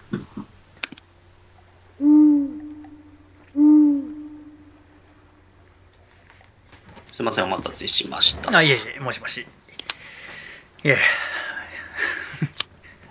失礼して私もついちょっと二十歳の時の私に戻ってしまいまして。だめだね ちゃんともっと楽しく喋んないとね。娘さんのおかげで助かりました。えー 5, 5歳がお腹空いたって言ってなかった。コーンフレークをだからもうあげて上で食べといて。あいいですね。やっぱあんなにはっきりお腹空いたっていうことないもんね。私もう今でお腹空いたって一人暮らしの家行ってたらちょっとどうか なんじゃってる欲望に忠実なね一言です。はい。非常にいいよね。いいいい日本語だなって今聞いてて思いましたけどね。どこまで喋りましたかね。そうか。だから志村が亡くなったっていうニュースがあって、はい。だけど28日12月28日からカウントダウンジャパンは始まってでその日奥田民生さんのライブがあってさはい。で私それ見ててであのフジファブリックの志村さんっていうのは奥田民生さんが地元の山梨でやったライブを見て自分もアーティストになろうって決めた人なのよ。あでも28日のそのフェスが始まっても私はまだあんまなんか信じられなくて志村さんが亡くなったっていうのがね、でもで奥田民生さんのライブ見ててさで一番最後になって民生さんがなんか思い出したかのように弾き語りでフジファブリックの「茜色の夕日」っていう曲を弾き語り歌ったのよ。あはい。で曲歌い終わった後に「フジファブリック!」って言ってステージを去っていくのね。でそれ聞いた時に、あ本当に志村さん亡くなったんだって実感して、うんえーもうすそこにいたフジファブリックファンはみんな泣いてたんだけどもでそこから2日経って30日になってでそのキャンセルって言ってたんだけれどもその当日はその当初予定されてた通りのセットリスト順に過去のライブ映像と音源をライブと同じ爆音で流すってことになったのはいはいはい。でそのステージ上にはさ全部ギターとか置いてあるの。ドラムのセットとか。はい。でフフジファブリックのだからメンバーも来てるんだろうけども。うん。でその志村さんのギターもセットされててそのギターの上には志村さんがいつもかぶってた帽子がかけられてたのね。はい。で時間になったらまず1分間みんなで黙祷してもう何万人も集まってるんだけど、はい。で、えーライブが始まったわけ。そのスクリーンには映像が流れてでその音声流れて。はいだからステージ上には誰もいないんだけれども、うん。映像を見ながらみんなで泣きながら踊ったんだよね。はい。で1曲目は「銀河」っていう四つ打ちのセカンドアルバムに入ってるうフジファブリックの代表曲の一つなんだけれどもそれが流れてみんなでえ踊って。で2曲目が「メリーゴーランド」3曲目が「サーファーキング」4曲目が「ダンス2000」で地平線を越えてティーンネイジャー星降る夜になったらで最後が「シュガー」で終わったのよね。はいであのこれで分かるようには若者の全てがないわけ。はい。なんでだと思う？あのセットリストなんてのはさはい。もう1ヶ月前とか2ヶ月前にも提出してるわけじゃないですか。つまりまあ亡くなる前の時点でさ、はでフェスっていうのは基本人気曲をやるでしょ？はい。だから人気がある自信のある曲をやるわけだけれども、ここに若者のすべてがないっていうのは私が思うにそんなにその聞きたいって思われてなかったと思うんだよ。でまあじゃああ若者のすべてっていうのはさっきかさちゃんが言ってくれた夏の終わりの曲だから。そうですじゃあね夏フェスの ROCK IN JAPAN その年の2009年の ROCK IN JAPAN うんひたちなかでやったかっつうと1曲目が銀河2曲目はメリーゴーランド。でサーファーキング台風オールライトシュガー。だここでも若者の全てやってないわけはい。や夏だったらやってると思うじゃないですか。そうですね。はやってないんですよね。だから僕が思うにこの「若者のすべて」っていう曲はこの時全く評価されてないと思うんですよ。で私もうーなんだろうな。いい曲だと思ってなかったんですよね。うん。だけどそのライブを最後までさカウントダウンジャパンでお昼の1時から始まって、まあ、40分50分聞いた終わった時に思ったのは若者のすべて聞きたかったなって初めて思ったんですよね私。うは二十歳の時の私がね。で私にとって好きなアーティストが亡くなったっていうのが初めての経験ではい。その時生きるって何なんだろうな？本当の幸せって何なんだろうな？ってすごい思ったんだよ。はい。で志村さんが亡くなって11回目の真夏のピークが過ぎようとしていますけれどもはいで私もう今年もどうせ若者のすべてが聞きたくなるんだろうけれどもうん。なんかこう自分の中ではフジファブリックの代表曲は若者のすべてじゃないって言い聞かしてるのね。はい。だってその志村さんが生きてた2008年2009年にも若者のすべてをライブで聴いてるわけだけれども、はい。音源で聴いてもライブで聴いてもあんまりいい曲だって思ってなかったんですから、うんうんうんということは作品として私はあんまりいいと思ってなかったわけですねその時、だから制作者の死というものによって作品の評価を変えるのはラジオパーソナリティとして良くないと思うので死とか別れによって作品を美しくしてはいけないと思うのでうん私はフジファブリックの代表曲は若者の全てじゃないと思ってるわけ。はい。私は一番虹が好きだと思ってるんだけれども、でも若者の全てはいい曲だなって今は佐藤隆としてはなんか思ってんだよね。だかはい。らどうせこの後も聴くんだろうけども、夏がうん。これから夏真夏のピークが終わりますからね。でおそらく同じ気持ちを抱いてる人は、えー当時のフジファブリックを知らない人も今のフジファブリックが好きな人もうん。なんならフジファブリックっていうバンドをあんまり知らない人でも若者の全てって曲は知ってるんじゃないかなって私は思うわけ、でさそんな中でその倉敷の高校生の書道部の方々のニュースを見た時に、はい。私はその高校3年生の時に本当の幸いって何なんだろうかってことから分からなくて逃げたわけ銀河鉄道を見ても分かんなかったんでね、うんうんうん。だけどこの高校生の方々はすごいちゃんと向き合ってるんだなって、えーまあ、逆に言うとその向き合わなきゃいけない状況の中でこの方々は高校生10代を生きてるんだなと思ってすごくなんていうのかな感心したんですよね。はい。でみんなで話し合って選んだのが「雨にも負けず」だったわけですから、うん。うんだから今回はね私が高校生の時にたった一つ「雨にも負けず」の詩に対して抱いていた勘違いについてお話しさせていただきたいんですけどもね。はい。宮沢賢治さんっていうのは明治29年1896年8月27日生まれの方なのではい。8月27日ですか。らもうすぐ誕生日ですね。はい。はい。で明治29年生まれですので旧暦から新暦に変わったのが明治6年ですからその後に生まれてますので誕生日は一つだけ新暦だけ紹介すればいいってことですよね。1896年8月27日生まれでございますよね。はい。で岩手県の花巻市の出身です、はい。あの大谷翔平君の高校があったのは花巻ですから。はい。あそこの出身ですね。で5人兄弟の長男なんですけども。じゃあ大正10年、えー宮沢賢治青年24歳の時1月23日に賢治は家出をするんですね。でなんで家出をするかっていうと父正次郎との対立です。この宮沢賢治さんのご実家っていうのは花巻で質屋を営んでいてで花巻一お金持ちって言われるぐらいこう裕福な家庭で育ったんです。うん。でお父さんはこの家業の質屋を継げっていうわけ長男だからね。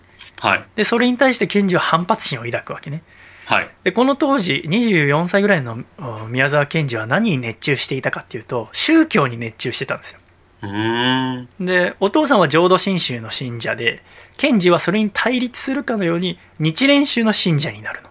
うん、で夜ごと法華経を読んで歩いてたんだって。その太鼓叩きながら近所をねその岩手の花巻を「南無妙法蓮華経」って読みながら歩いてるようなはお坊ちゃんでで特に何かやりたいことっていうのがない青年だったわけですよねい。うんうん。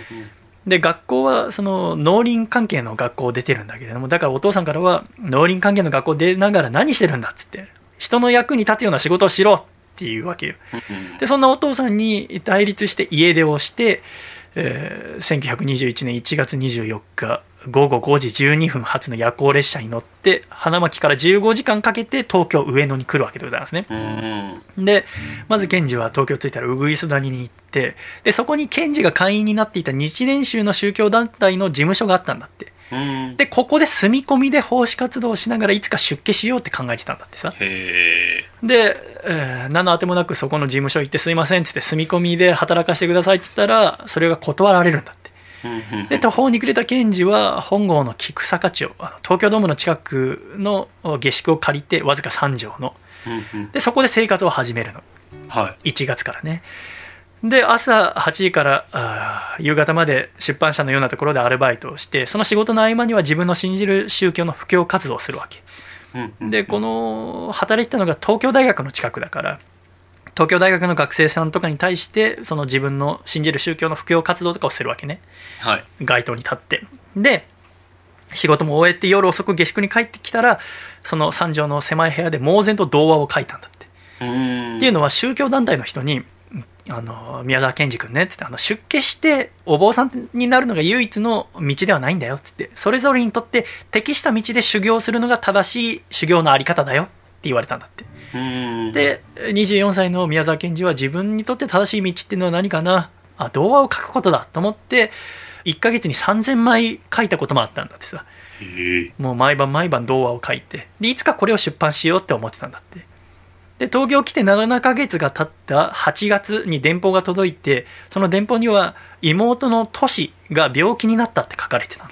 うん。で宮沢賢治はもう慌てて「えトシが病気?」っつって神田に行ってその店で一番大きなトランクを買ってでそのトランクに書き溜めた7ヶ月間で書いたあ原稿を全部詰めて花巻へ帰ったのここがいいよね今だったらだってワードで書いたらさそのそうですね。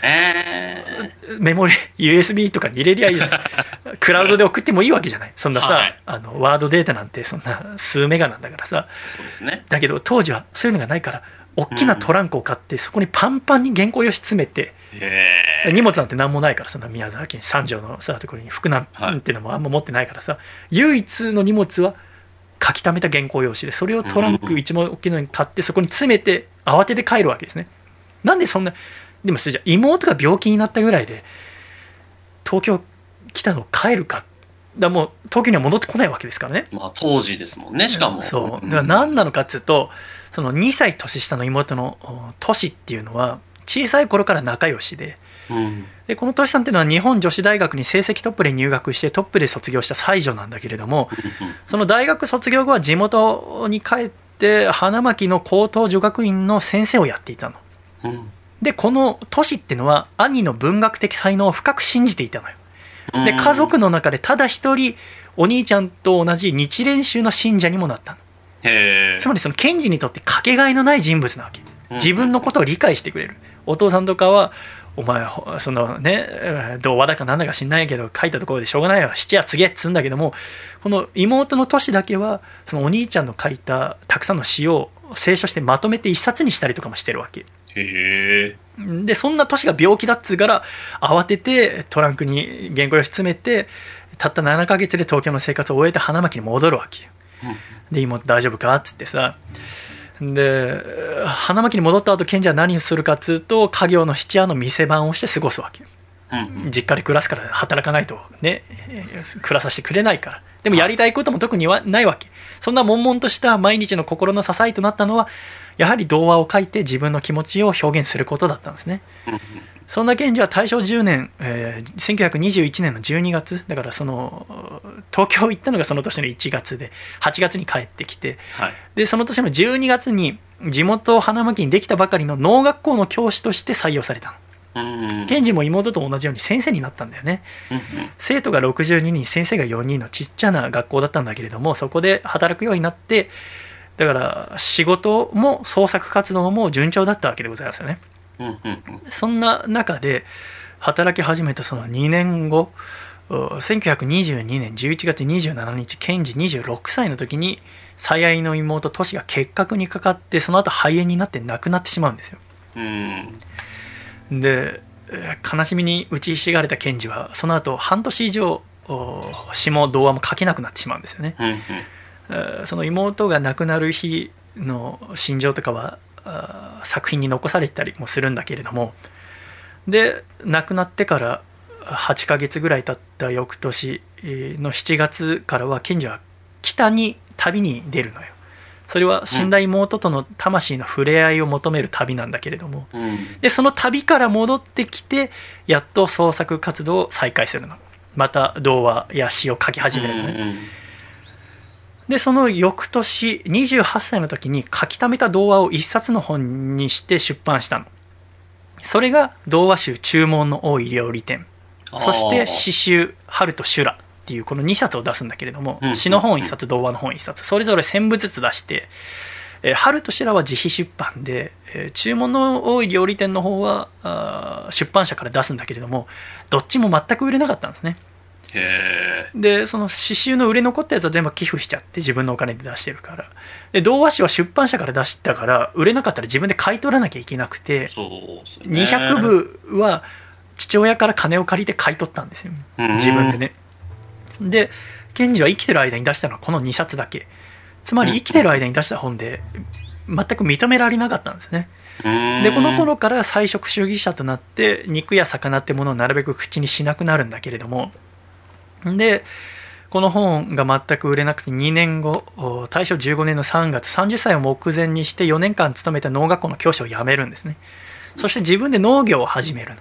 農村の生活を豊かにすることこそがこの世のみんなを豊かにすることの第一歩だって考えたうん。で自分の畑だけじゃなくてみんなの畑がどうやったら良くなるかっつって肥料のいろいろね研究をしたりとかして、えーこれこそが自分の生きる道だっつって。で、えー実家を出て、まあ、実家を出てっつってもその妹の年が結核の療養をするために使っていた宮沢家の別邸別荘が実家からあー2キロぐらい離れたところにあってそこで一人暮らしをするようになるのだけどもう家出てるからもう食事も質素で冷えたご飯に塩をかけただけとか、あー育ててるトマトだけっていう食生活、うんで畑仕事の重労働がたたって、えー1928年8月32歳の時には結核にもなるんだよね。うん妹と同じ結核になっちゃうわけ。昭和3年ですねこの時。でそこから療養してで一度体調が良くなったのでそしたら今度は石灰の会社の営業マンになるわけ。へえ。石灰っていうのがその肥料としていいと。だから畑の土を良くするってことでこの石灰を使って世の中の農業をより良くしようって考えたんですね。で営業マンになって昭和6年35歳の時にえー東京に営業のために出張するんですねで40キロにもなる石灰の商品の見本を持っててさ。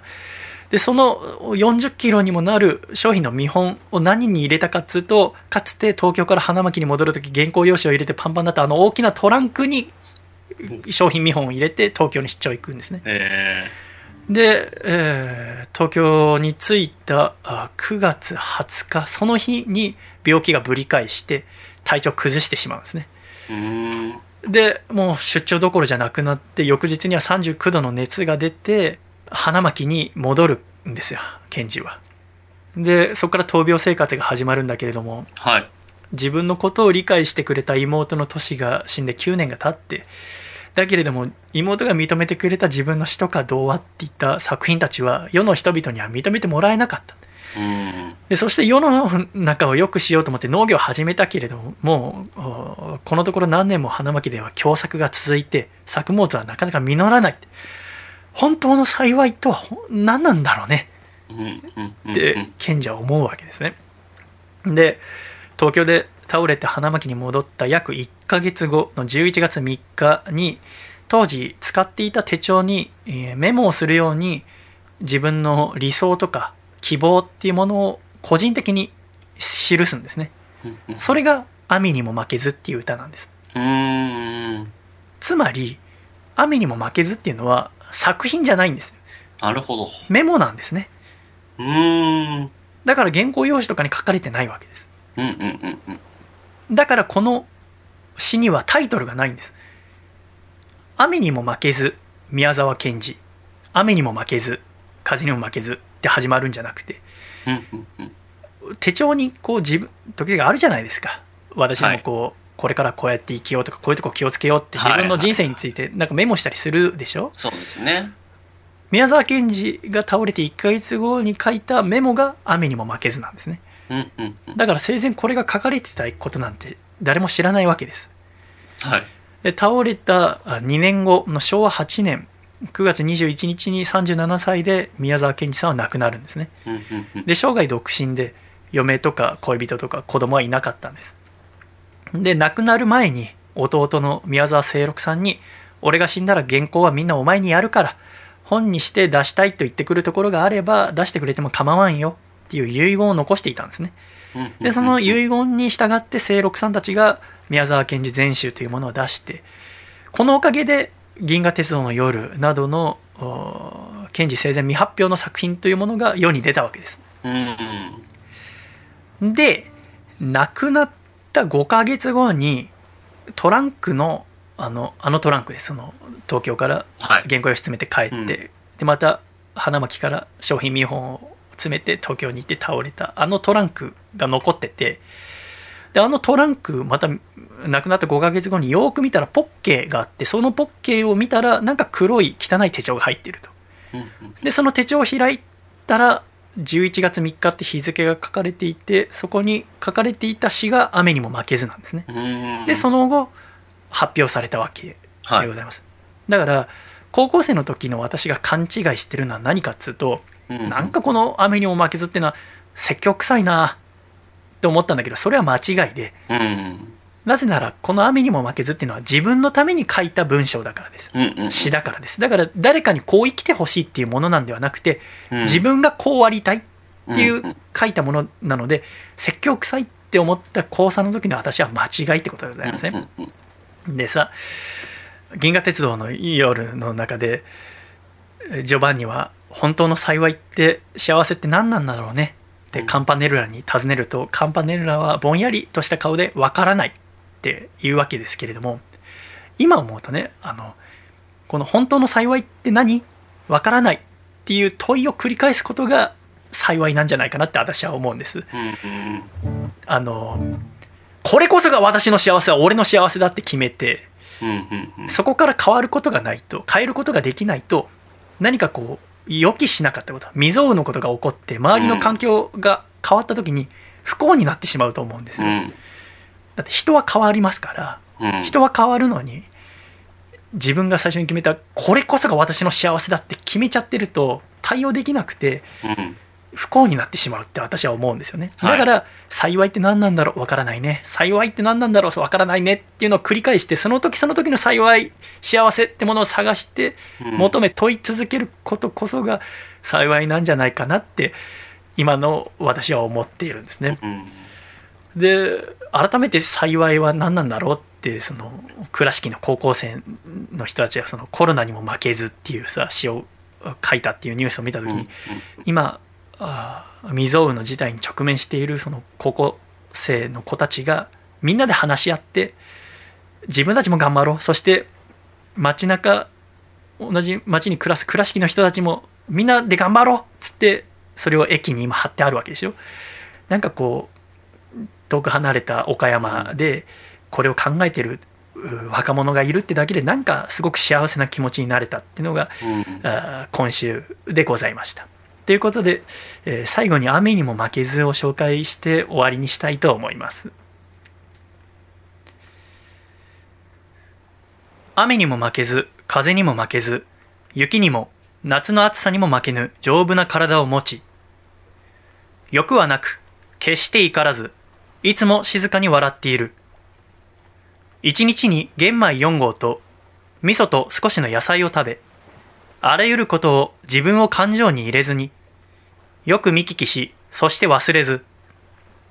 野原の松の林の陰の小さなかやぶきの小屋にいて東に病気の子供あれば行って看病してやり西に疲れた母あれば行ってその稲の束を追い南に死にそうな人あれば行って怖がらなくていいと言い北に喧嘩や訴訟があればつまらないからやめろと言い日照りの時は涙を流し寒さの夏はおろおろ歩きみんなにデクノボーと呼ばれ褒められもせず苦にもされずそういうものに私はなりたい。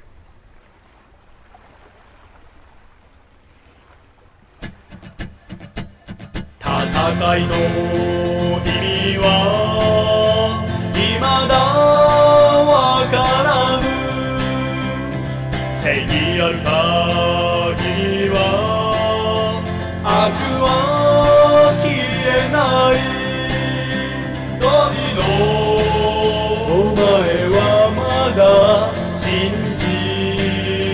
れるか神のその拳を奮い出せるか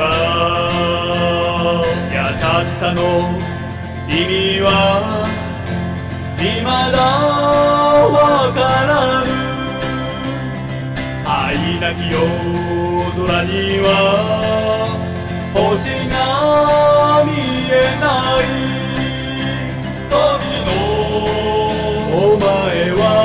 な探し行くのか？神の明日の花を咲かせられるか？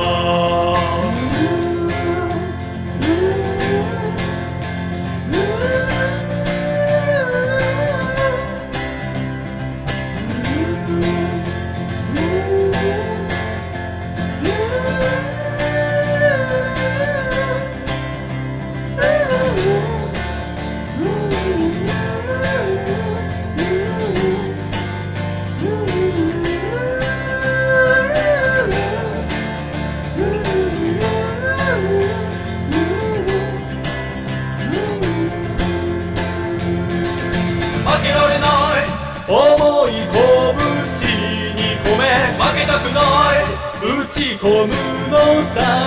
熱き瞳の奥に燃える。炎仮面に隠して。戦いの意味は？未だわからぬ。正義あるか？義は？悪は？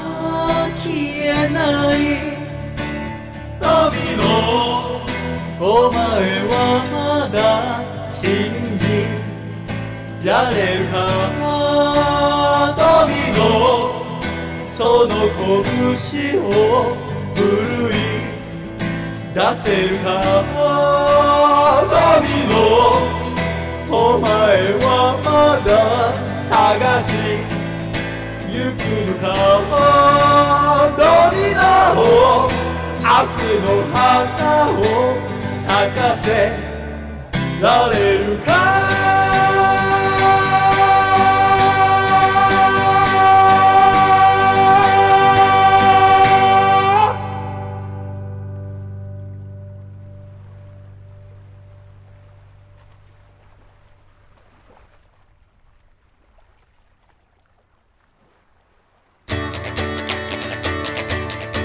東京都ラジオネームジャーゲジョージさんからいただいた細身のシャイボーイがお父さんと仲直りする方法お父さんスイカバーの種は食べられるんだよ。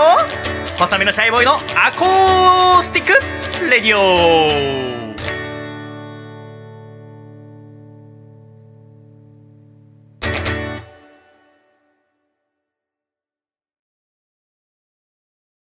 つれづれなるままに。アコラジライフ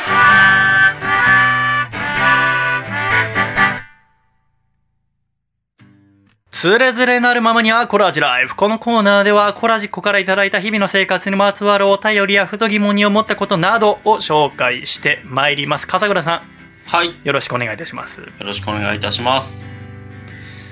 今週のメッセージテーマは私の好きなドラえもんの映画でしたがあのちょっと心配なんだけどさあの、はい。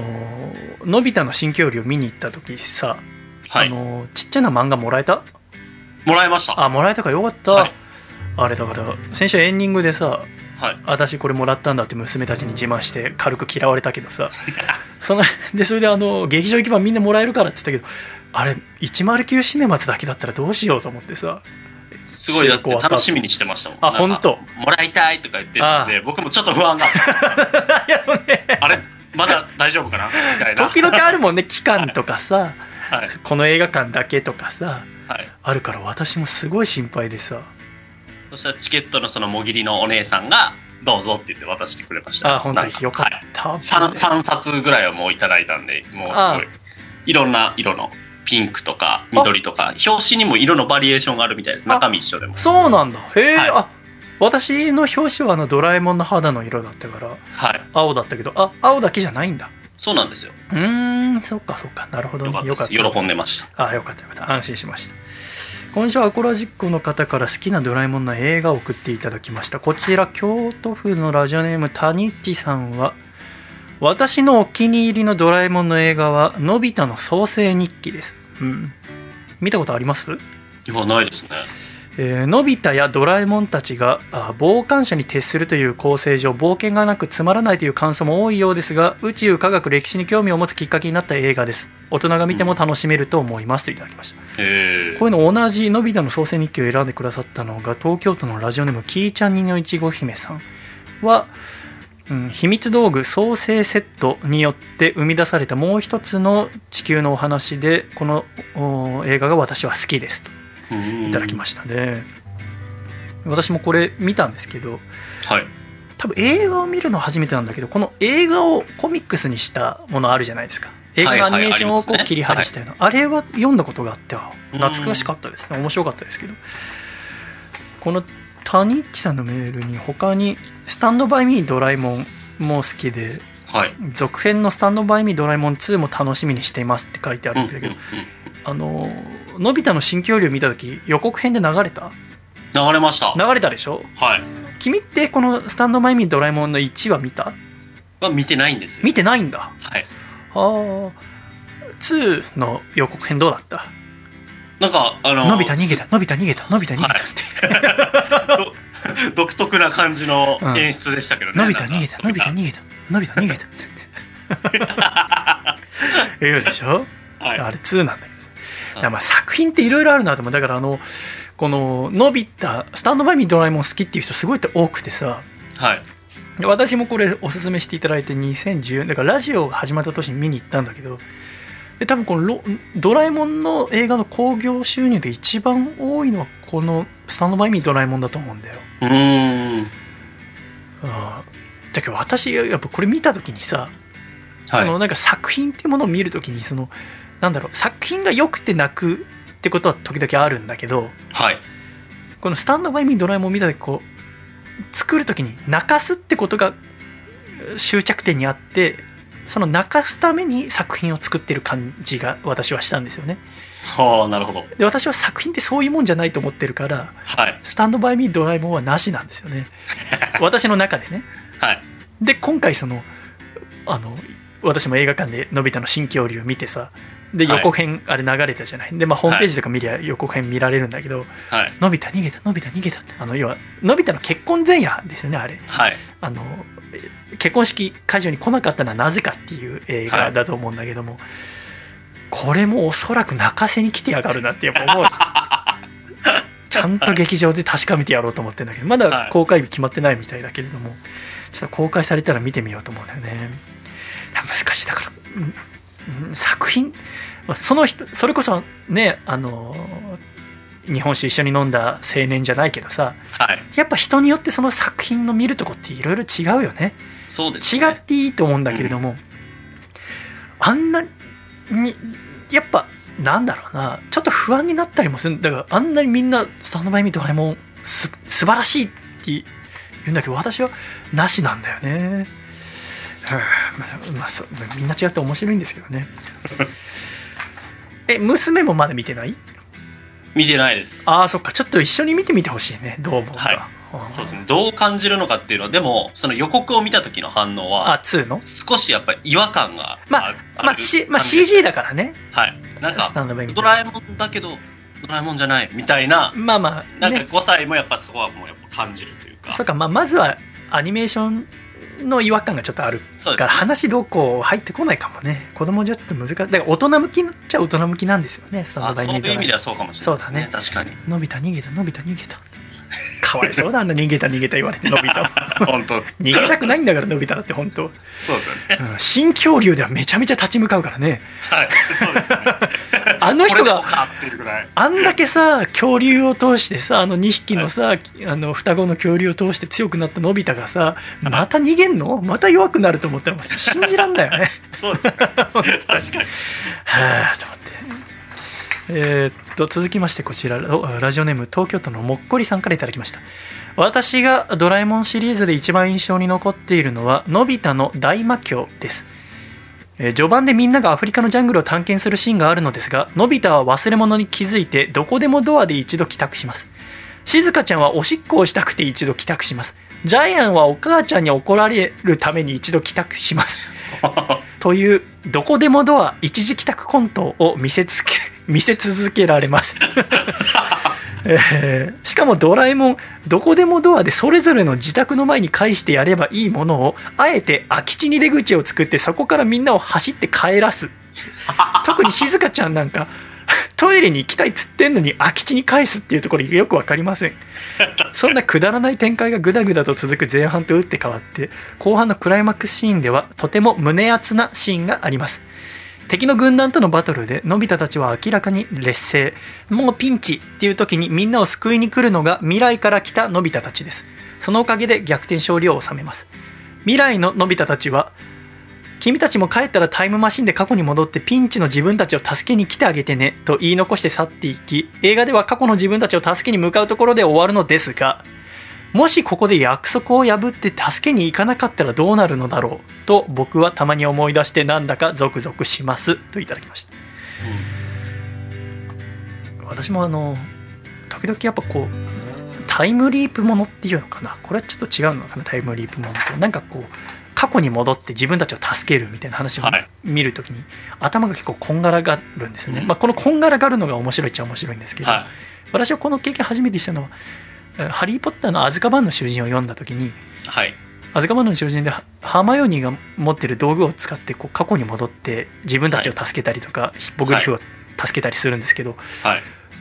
この「ハリー・ポッター」の世界の設定では自分に自分を見られちゃいけないんですよね。だから過去の自分に今の自分を見られちゃいけないんですけど、この「のび太の大魔教」ではもう直接直で自分たち助けに行くんで ガンガン見られてで最後には「君たちも僕たちと同じように自分を助けてあげてね」って言うんだけれども。はい。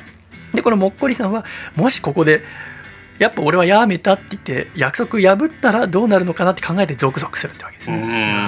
そうです。確かにそうですね。これを見て面白かったですけどね。あの 私はこれ見、まあ、先にこのもっこりさんからのメールを読んでから映画見たのでこの、はい。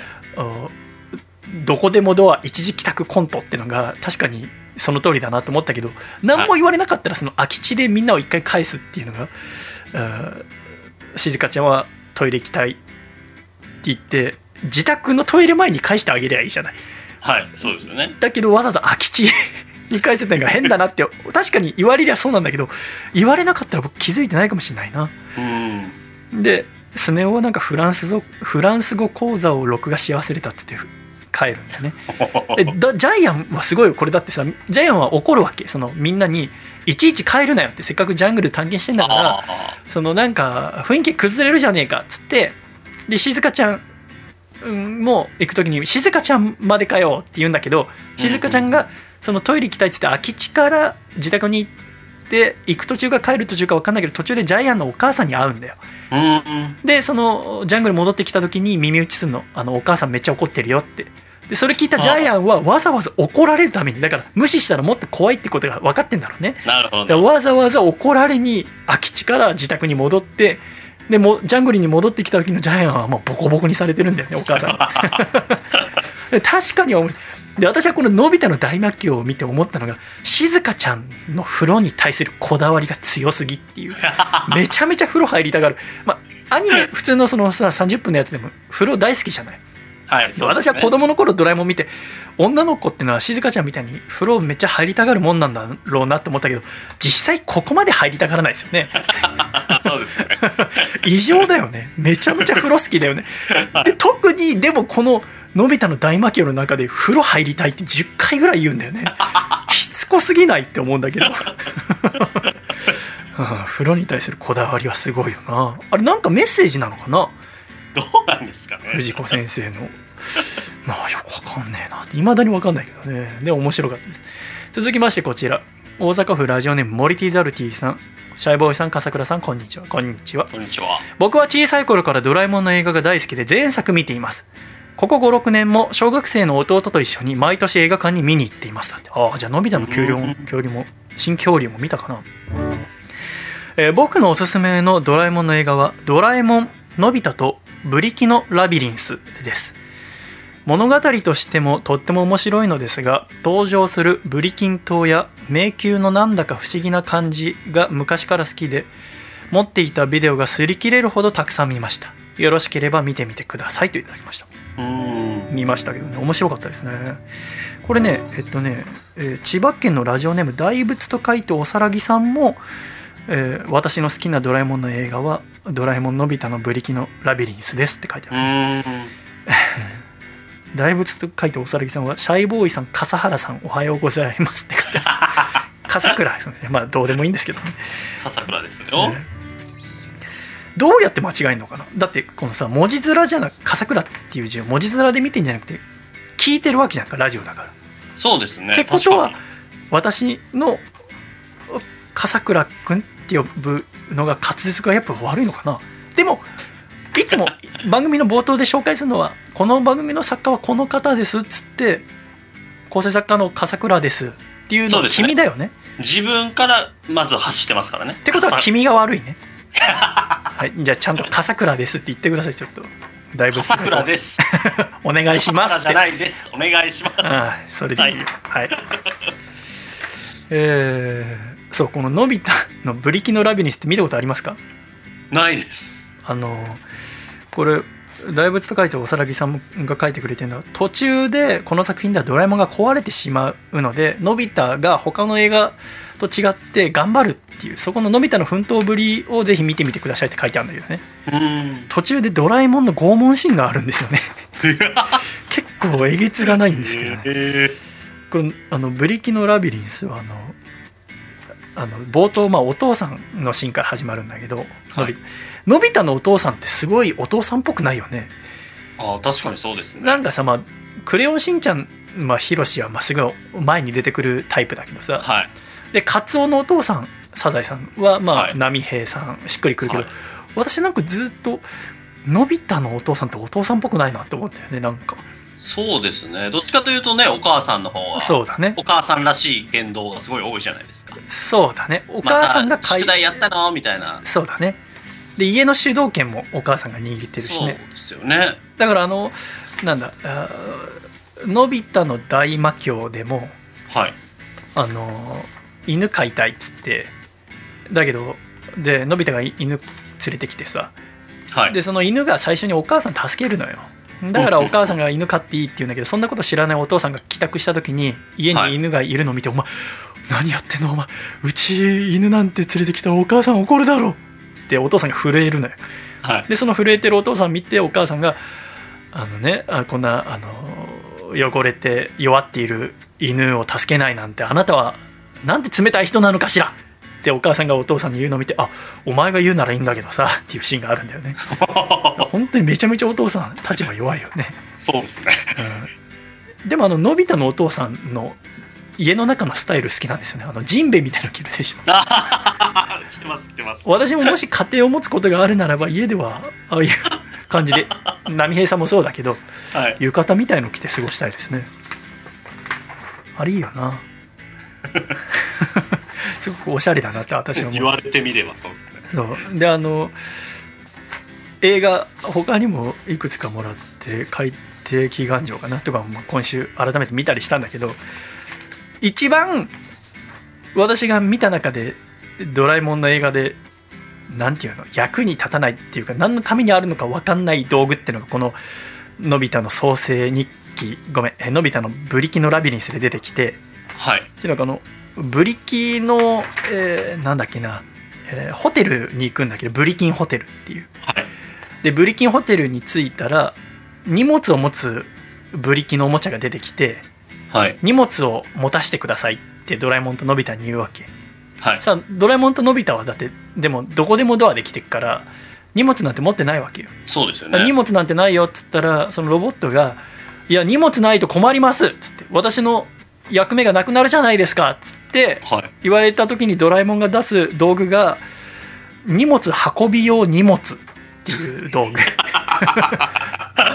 ただの荷物なんだよね でそれもらってそのブリキのおもちゃみたいなホテルマンが喜ぶっていうのがあるんだけどこのはい荷物運び用荷物が私のもう一番役に立たない道具 荷物ですからね。うんでもやっぱ映画の中ですごく工夫されてんなと思うのはさ、はなんだろうドラえもんがいれば何でもできると思いがちだけれどもい。はい。こののび太のえーっとなんだっけのび太の大魔教そのジャングルを冒険する時とかにドラえもんの道具があると何でもできちゃって面白くないからっつってその目的地の100キロ手前でどこでもドアで降りてではい。そこからなんかドラえもんの役立つ道具とかはその家に置いてくるっていう設定があるんだよね。だから限られた道具しかない中で冒険をするみたいな。はい。いろいろこう工夫作品を作る時にこう設定として工夫があるんだなっていうのがそれぞれの作品によって見て取れて。はい。だからそのえーキーちゃんにのいちご姫さんはドラえもんの映画ではジャイアンがいいやつになりますって書いてあるんだけどはい。あのジャイアンの立ち位置も結構作品によって違って、うん。えーまあのび太の新恐竜の中では、まあ、ドラあガンガンいく感じじゃないですかそうですね。ジャイアンが。だけどこのおのび太の大魔教ではちょっと弱いジャイアンってのが出てくるねうん。なんか自分のやることなすことが裏目に出ちゃって俺って何なんだろうみたいな。だからジャイそれぞれの作品によってジャイアンだけでなくドラえもんを途中で故障させてみたりとかいろいろあるわけですよね。道具を何でも使えるようにしないとかさ。はい。こういういろいろな工夫があることによってもう30年40年か。一番最初の「のび太の恐竜」は1980年に公開されてますから40年も続くものが作られてるんだなって。でそれぞれの、ね、作品全部同じ監督がやってるわけじゃないけれども一本真ん中にキャラクターのシーンは通っていてどの作品でも静香ちゃんは風呂に入りたがるし スネ夫は尺に触るしジャイアンは乱暴者だけれども優しい。うん。のび太も最後逆境に立ち向かうと、えーでドラえもんはみんなの手助けをするけれども何でも助けるというわけではなくてその作品の中でいろいろ立ち位置が違うっていうのはなんかそれぞれの作品がそれぞれ違うって面白いっていうのは今回アコラジコの皆さんのおかげで分かってですね。とても私も楽しかったです。教えてくださってありがとうございました。つれづれなるままにアコラジライフこのコーナーを懸命につれづれと書いて radio ってマーク細めのしゃべり .com まで送ってきてください。兵庫県ラジオネームアマシットさんからいただいた細身のシャイボーイがお父さんと仲直りする方法お父さん。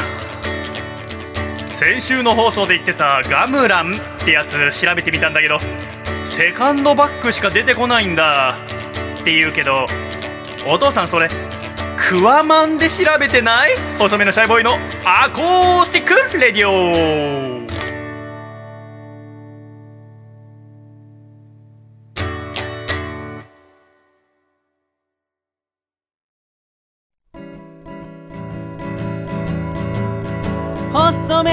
ャイボーイ細身のシャイボーイ細身のシャイボーイ Oh yeah. 細身のシャイボーイ細身のシャイボーイルールールー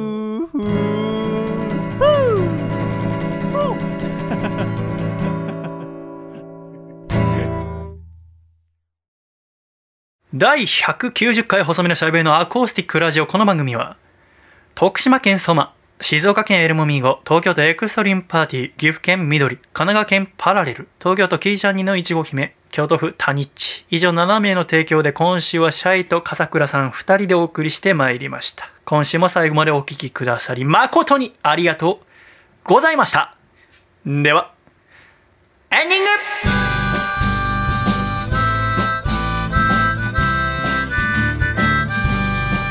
暖かいシャイということで第190回細身のシャイボーイのアーコースティックレイディオもエンディングでございます。笠倉さん。はい。今週も最後までありがとうございました。ありがとうございました。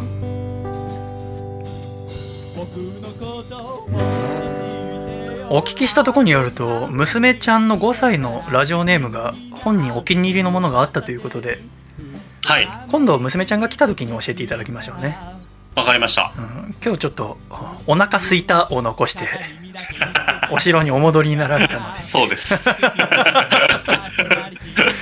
えーですね。